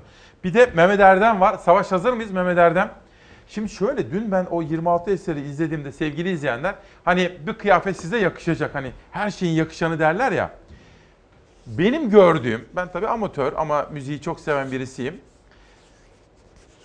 Eserler yakışmış. Yani böyle bir elbisenin bir Ee, kıyafetin şöyle yakışması bir şey, gibi. hep ben bu kıyafetten gittiğiniz için söyleyeyim. Ee, ses, e, şarkı bir kostümdür. Bazıları senin bir şarkını ister, ben hep şey derim ya e, bu kostüm senin sesinin kostümü değil. Çünkü o şarkıcının kendi hikayesi, e, kendi müzik macerasında hazır bir bagajı, bir deposu vardır. O şarkı aynı zamanda onunla birlikte dinlenir. Hani dün siz e, şarkıları dinlerken şey dediniz ya bazı şarkılarda sizin öyküleriniz, romanlarınızdan parçalar hatırlıyorum diye. E, diyelim ki e, biz Hümeyra bir şarkınızı söylüyorsa siz Hümeyra'nın geçmişiyle birlikte dinliyorsunuzdur. Yani e, sesinden mühür yapmış şarkıcılar vardır. Tabii. Siz o mührün üstünden gidersiniz. Seçimler sırasında da bu şarkıların o hikayeyi sesinin hikayesi olan insanlara vermek istedim. Ama tanıdığım, sevdiğim ama gelecek vaat ettiğini düşündüğüm. Yani bir yakışırlık, bir örtüşme falan önemli oluyor. Peki çok teşekkür. Biraz Mehmet Erdem dinleyelim efendim. Bakalım onun hikayesinde ne olacak? Şu senin çekip gitmelerin ateşe benziyor Zaman nasıl geçer kimse bilmiyor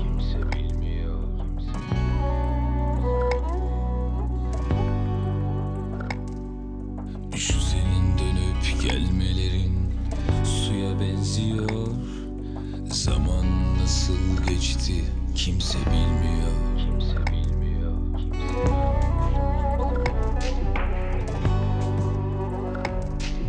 Uzaklara benziyor bakışların. Başka hiçbir şeye benzemiyor Zaman durmuş dünya susmuş yanımdasın ama kimse bilmiyor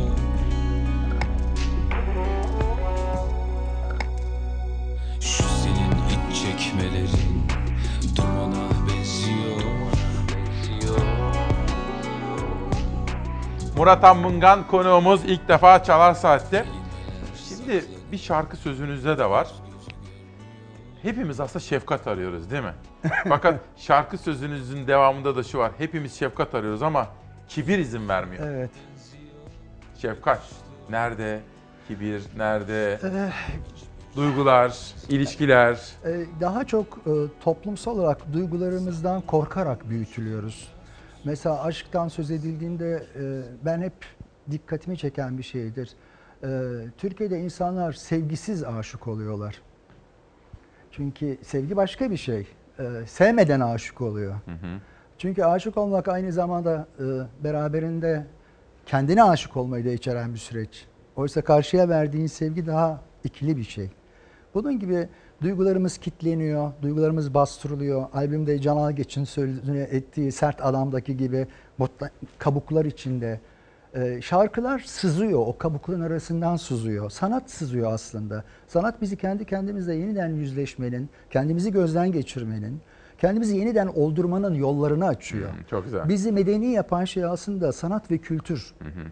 Teknolojinin bizi medeni yapmadığını görüyoruz dünyanın Maalesef, halinden değil evet. mi? Teknoloji çok gelişiyor ama insanlık gelişmiyor. İnsanlığı geliştiren şey sanat ve kültür. Bir şarkı sözünüzde de şu var. Yan yana herkes Evet ama kimse birbirine ama değmiyor. kimse birbirine değmiyor. Nasıl oluyor? E, çağımızın yabancılaşma çağı. Yani şöyle bir şey söylüyorum. E, dokunuyoruz birbirimize. Kolay dokunuyoruz artık. Her anlamda kolay ama Evet, değmiyoruz. değmiyoruz. Birbirimize değmiyoruz. Ruhumuza değmiyoruz. buraya değmiyoruz, değil mi? Hayatımıza değmiyoruz evet. Kalbimiz Ya, var. yanından geçip gidiyorsun. Şarkıda söylediğim gibi. Hep birbirimizin yanından geçip gidiyoruz. Birbirimizin hikayelerini dinlemeye, kavramaya, empati kurmaya vakit yok. Hepimiz aslında bu çağda hızın esiri olmuşuz. Hız aynı zamanda tek yönlü bir şey değil. İnsanı yükselttiği bir eskitir de. Birçok e, genç sanatçının ortaya hızla çıkıp hızla yükselmesi unutturuyor onlara bazı şeyleri. O hızla çıkıyorsan o hızla inebilirsin Bravo. de. İşte bak ben hem bu sözlerde hem bu albümde ne hissettim biliyor musunuz? 7 yıl önce buraya başladığımız zamanda da ben benzeri duyguları hissetmiştim. Şu, yani çabam oydu. Siz başarmışsınız onu. Nitelikli olan aslında başarılabiliyor. Yani illa piyasa işi yapmamız gerekmiyor müzikte. Evet her şiirde. konuda yani e, yanlış algılar var. Mesela türleri kötü diye değerlendirmek. E, her türün iyisi ve kötüsü vardır. O türün içinde popüler olan her şey kötü değildir. Değil. Çok okunan bir şeyin kendi dünyanın en çok okunan yazarlarından biri Dostoyevski kötü Evet. mü? Yani kullandığınız ölçü çok önemli. Bu eleştiride de önemli. Burada bir nitelik yakalamışsınız ama. E, Müzikalitede. e, e, zaten onu yakalamayacaksan bu işi niye yapıyorum? Bir de hayır benim dikkatimi çeken de siz zaten Türk dilinde çok hassassınız dilimize. Evet. Ve orada herhalde en fazla dikkat ettiğiniz kriterlerden Dikkat biri ettiğim galiba. şeylerden biri ben e, dediği anlaşılan şarkıcı severim. Dediği anlaşılan oyuncu severim. Hmm. Ağzın içine konuşmayı doğal oyunculuk zanneden birçok oyuncu yüzünden e, birçok oyun ve filmi seyrederken sıkıntı çekiyorum. Sen benim için konuşuyorsun. Ben duyayım kavrayayım diye. Şarkı da öyle. Her hecesini iadeli taahhütlü adrese postalayacaksın. Bunun için çalış- çalışacaksın. Nasıl kol kaslarını geliştiriyorsan dudak kaslarını da geliştireceksin. Ee, temiz Türkçe kullanacaksın. Ben senin dediğini anlamazsam, kavramazsam şarkının dünyasına, ruhuna, iklimine nasıl gireceğim? Dil bir araç, nota bir araç. Sen de o aracın taşıyıcısısın sesinle. Ses iyi bir enstrüman. Bir yenilik daha gördüm. Şimdi bu eserlerin tamamı dün geceden itibaren aslında Evet, e, ulaşılabilir artık hale gece geldi. 12'den beri çıktı. Fakat İngilizcesini de çevirmişsiniz. Evet. N- Ne oldu ve kime yaptırdınız, Ee, neden? Şöyle bir şey söylemek istiyorum. Ee, Ben YouTube, ben dijital platformları yakından izliyorum. YouTube'da izleyicisiyim. Bazı bizim şarkıcılarımızın, bizim bestelerimizin ardından yabancılar müzik çok güzel ama dediklerini anlamıyoruz diyorlardı. Ben de e, bu albümün en azından YouTube'da e, eğer yabancılar şarkıyı seviyorlarsa ne dediğini de anlasınlar diye Bülent Somay ve Ezgi Keskinsoy İngilizceye tezli çevirdiler. seçtiniz, E, tamam. Bu işin niteliğine yakın Tamam. çevirmenlerdi. E, onlara ayrıca buradan da teşekkür ettiğim gibi bu güzelim e, tasarımı için e, bu albümün bütün tasarımını yapan Utku Lomlu'ya da ayrıca buradan teşekkür etmek Peki, istiyorum. sağ olun. Biz de Özel bir katkı teşekkür. vermişler. Şimdi kapanışı ben bugün sizinle yapmak istiyorum izin verirseniz. Size bir sade kahve ikram edeceğim ama önce bir Cem Adrian. Cem Adrian bizim çalar saz sanatçılarımızdan bir tanesi. Yani bizim izleyenlerimizin de çok aşina oldu. Sizin bu çalışmanızda da yer Evet. vermişsiniz. Cem Adrian dinleyelim mi? Hani herkes arkadaş, hani oyunlar sürerken. Hani çerçeveler boş, hani kör kütük sarhoş gençliğimizden. Hani şarkılar bizi henüz bu kadar incitmezken. Eskidendi, eskidendi, çok eskiden Hani herkes arkadaş, hani oyunlar sürerken. Hani çerçeveler boş, hani kör kütük sarhoş gençliğimizden. Hani şarkılar bizi henüz bu kadar incitmezken Eskidendi, eskidendi, çok eskiden. Şimdi ay usul, yıldızlar eski Hatıralar gökyüzü gibi. Gitmiyor üzerimizden Geçen geçti, geçen geçti Hadi geceyi söndür kalbim. Şimdi uykusuzluk vakti. Gençlikte geceler gibi eskidendi Hani herkes arkadaş, hani oyunlar sürerken Hani çerçeveler boş, hani kör kütük sarhoş gençliğimizden. Hani şarkılar bizi henüz bu kadar incitmezken. Eskidendi, eskidendi, çok eskiden. 7 Şubat'ta Cuma gününde günü ve haftayı kapatıyoruz. Her sabah anlamlıdır. Biricik hayatımızda uyandığımız her sabah kıymetlidir. Lakin bu sabah ayrı bir anlam ve ayrı bir kıymet taşıyordu bizim için. Çünkü biz hayranı olduğumuz Murat Anmungan'la birlikte sabahı ve günü karşıladık. Bir kere daha teşekkür ediyorum. O kadar çok selamlar var ki sizlere. Çok teşekkür ediyorum. Bu eseriniz için sağ olun, var olun. Ne hissediyorsunuz? Birazcık da bu Murat Anmungan, bu eser, şimdi duygu dünyanızda ne var? Önce oh bitti. Nihayet güzel. var. Arkasında çünkü çok büyük emek var. Ee, katkıda bulunan bütün sanatçılara, e, düzenlemecilere, müzisyenlere hepsine tek tek gönül dolusu teşekkür etmek istiyorum buradan. Umarım e, bizim güzel bir hatıramız oldu bu albümü hazırlarken ama bundan sonra dinleyenlerin de e, hatırasının arkasında çalan şarkılar olmuştur. Çünkü benim gençlik, yeni yetmelik yıllarımdaki birçok anla arkasında benden öncekilerin şarkıları çalar ve ben hala o şarkıları duyarım. Umarım insanların hayatına sızabilmişimdir. Çok teşekkür ediyorum. Bir gözlemimi daha paylaşayım. Mesela izlerken bütün sanatçılar tabii Murat Anmunga'nın bir çalışmasının içinde olmanın verdiği bir heyecan var. Mesela Nüket Duru ya Allah'ım 30 yıl önceki sesi gibi pırıl pırıl bir sesle söylemiş. Her bir için kimse haksızlık evet. yapmak istemem ama böyle bir gözlemim oldu. Ee, bir Çok- şeye atlamıyor musunuz? Ne? Beni atlıyorsunuz. Albümde ben de Ay varım. sizsiniz. Albüm sizsiniz sadece. Hayır hayır aslında, o şey kadar. diyorum. Gecenin eldiveninde çünkü ilk kez bir şarkıda eşlik ettim ve Engin albümü aklıma onunla getirdiniz. kapatmak istedim albümü. Aa, çok güzel. Evet. Engin Geçtan'ı aklıma getirdiniz. Ama ben onu Nur içinde yatsın çok iyi bir dostumdu. ö- Çok, önemli. bir Türkiye değeriydi o. müthiş bir isimdi. Hayır onu bir gün aramışlar da hocam demişler ben şu gün uygunum gelebilir miyim demiş de o da unuttuğunuz bir şey var demiş. Bir de beni sormanız gerekiyor demiş de Engin Geçtan. Yok ben latife ettim Tamam sadece. peki teşekkür. Aslında Murat Anmungan'la ilgili bir sürpriz var ama onu ben burada özellikle seçmedim. Evet. Merak eden kendisi bulur. Evet küçük bir çengelli iğne takmış olduk. Tamam millet merak etsin. Nazan Öncel'le kapatıyoruz. Teşekkür ediyoruz. bilsem ah bir yabancı olduk bu kadar. Bir bilsem ah bir bile bilsem Reddin ne kadar? İnkarın ne kadar?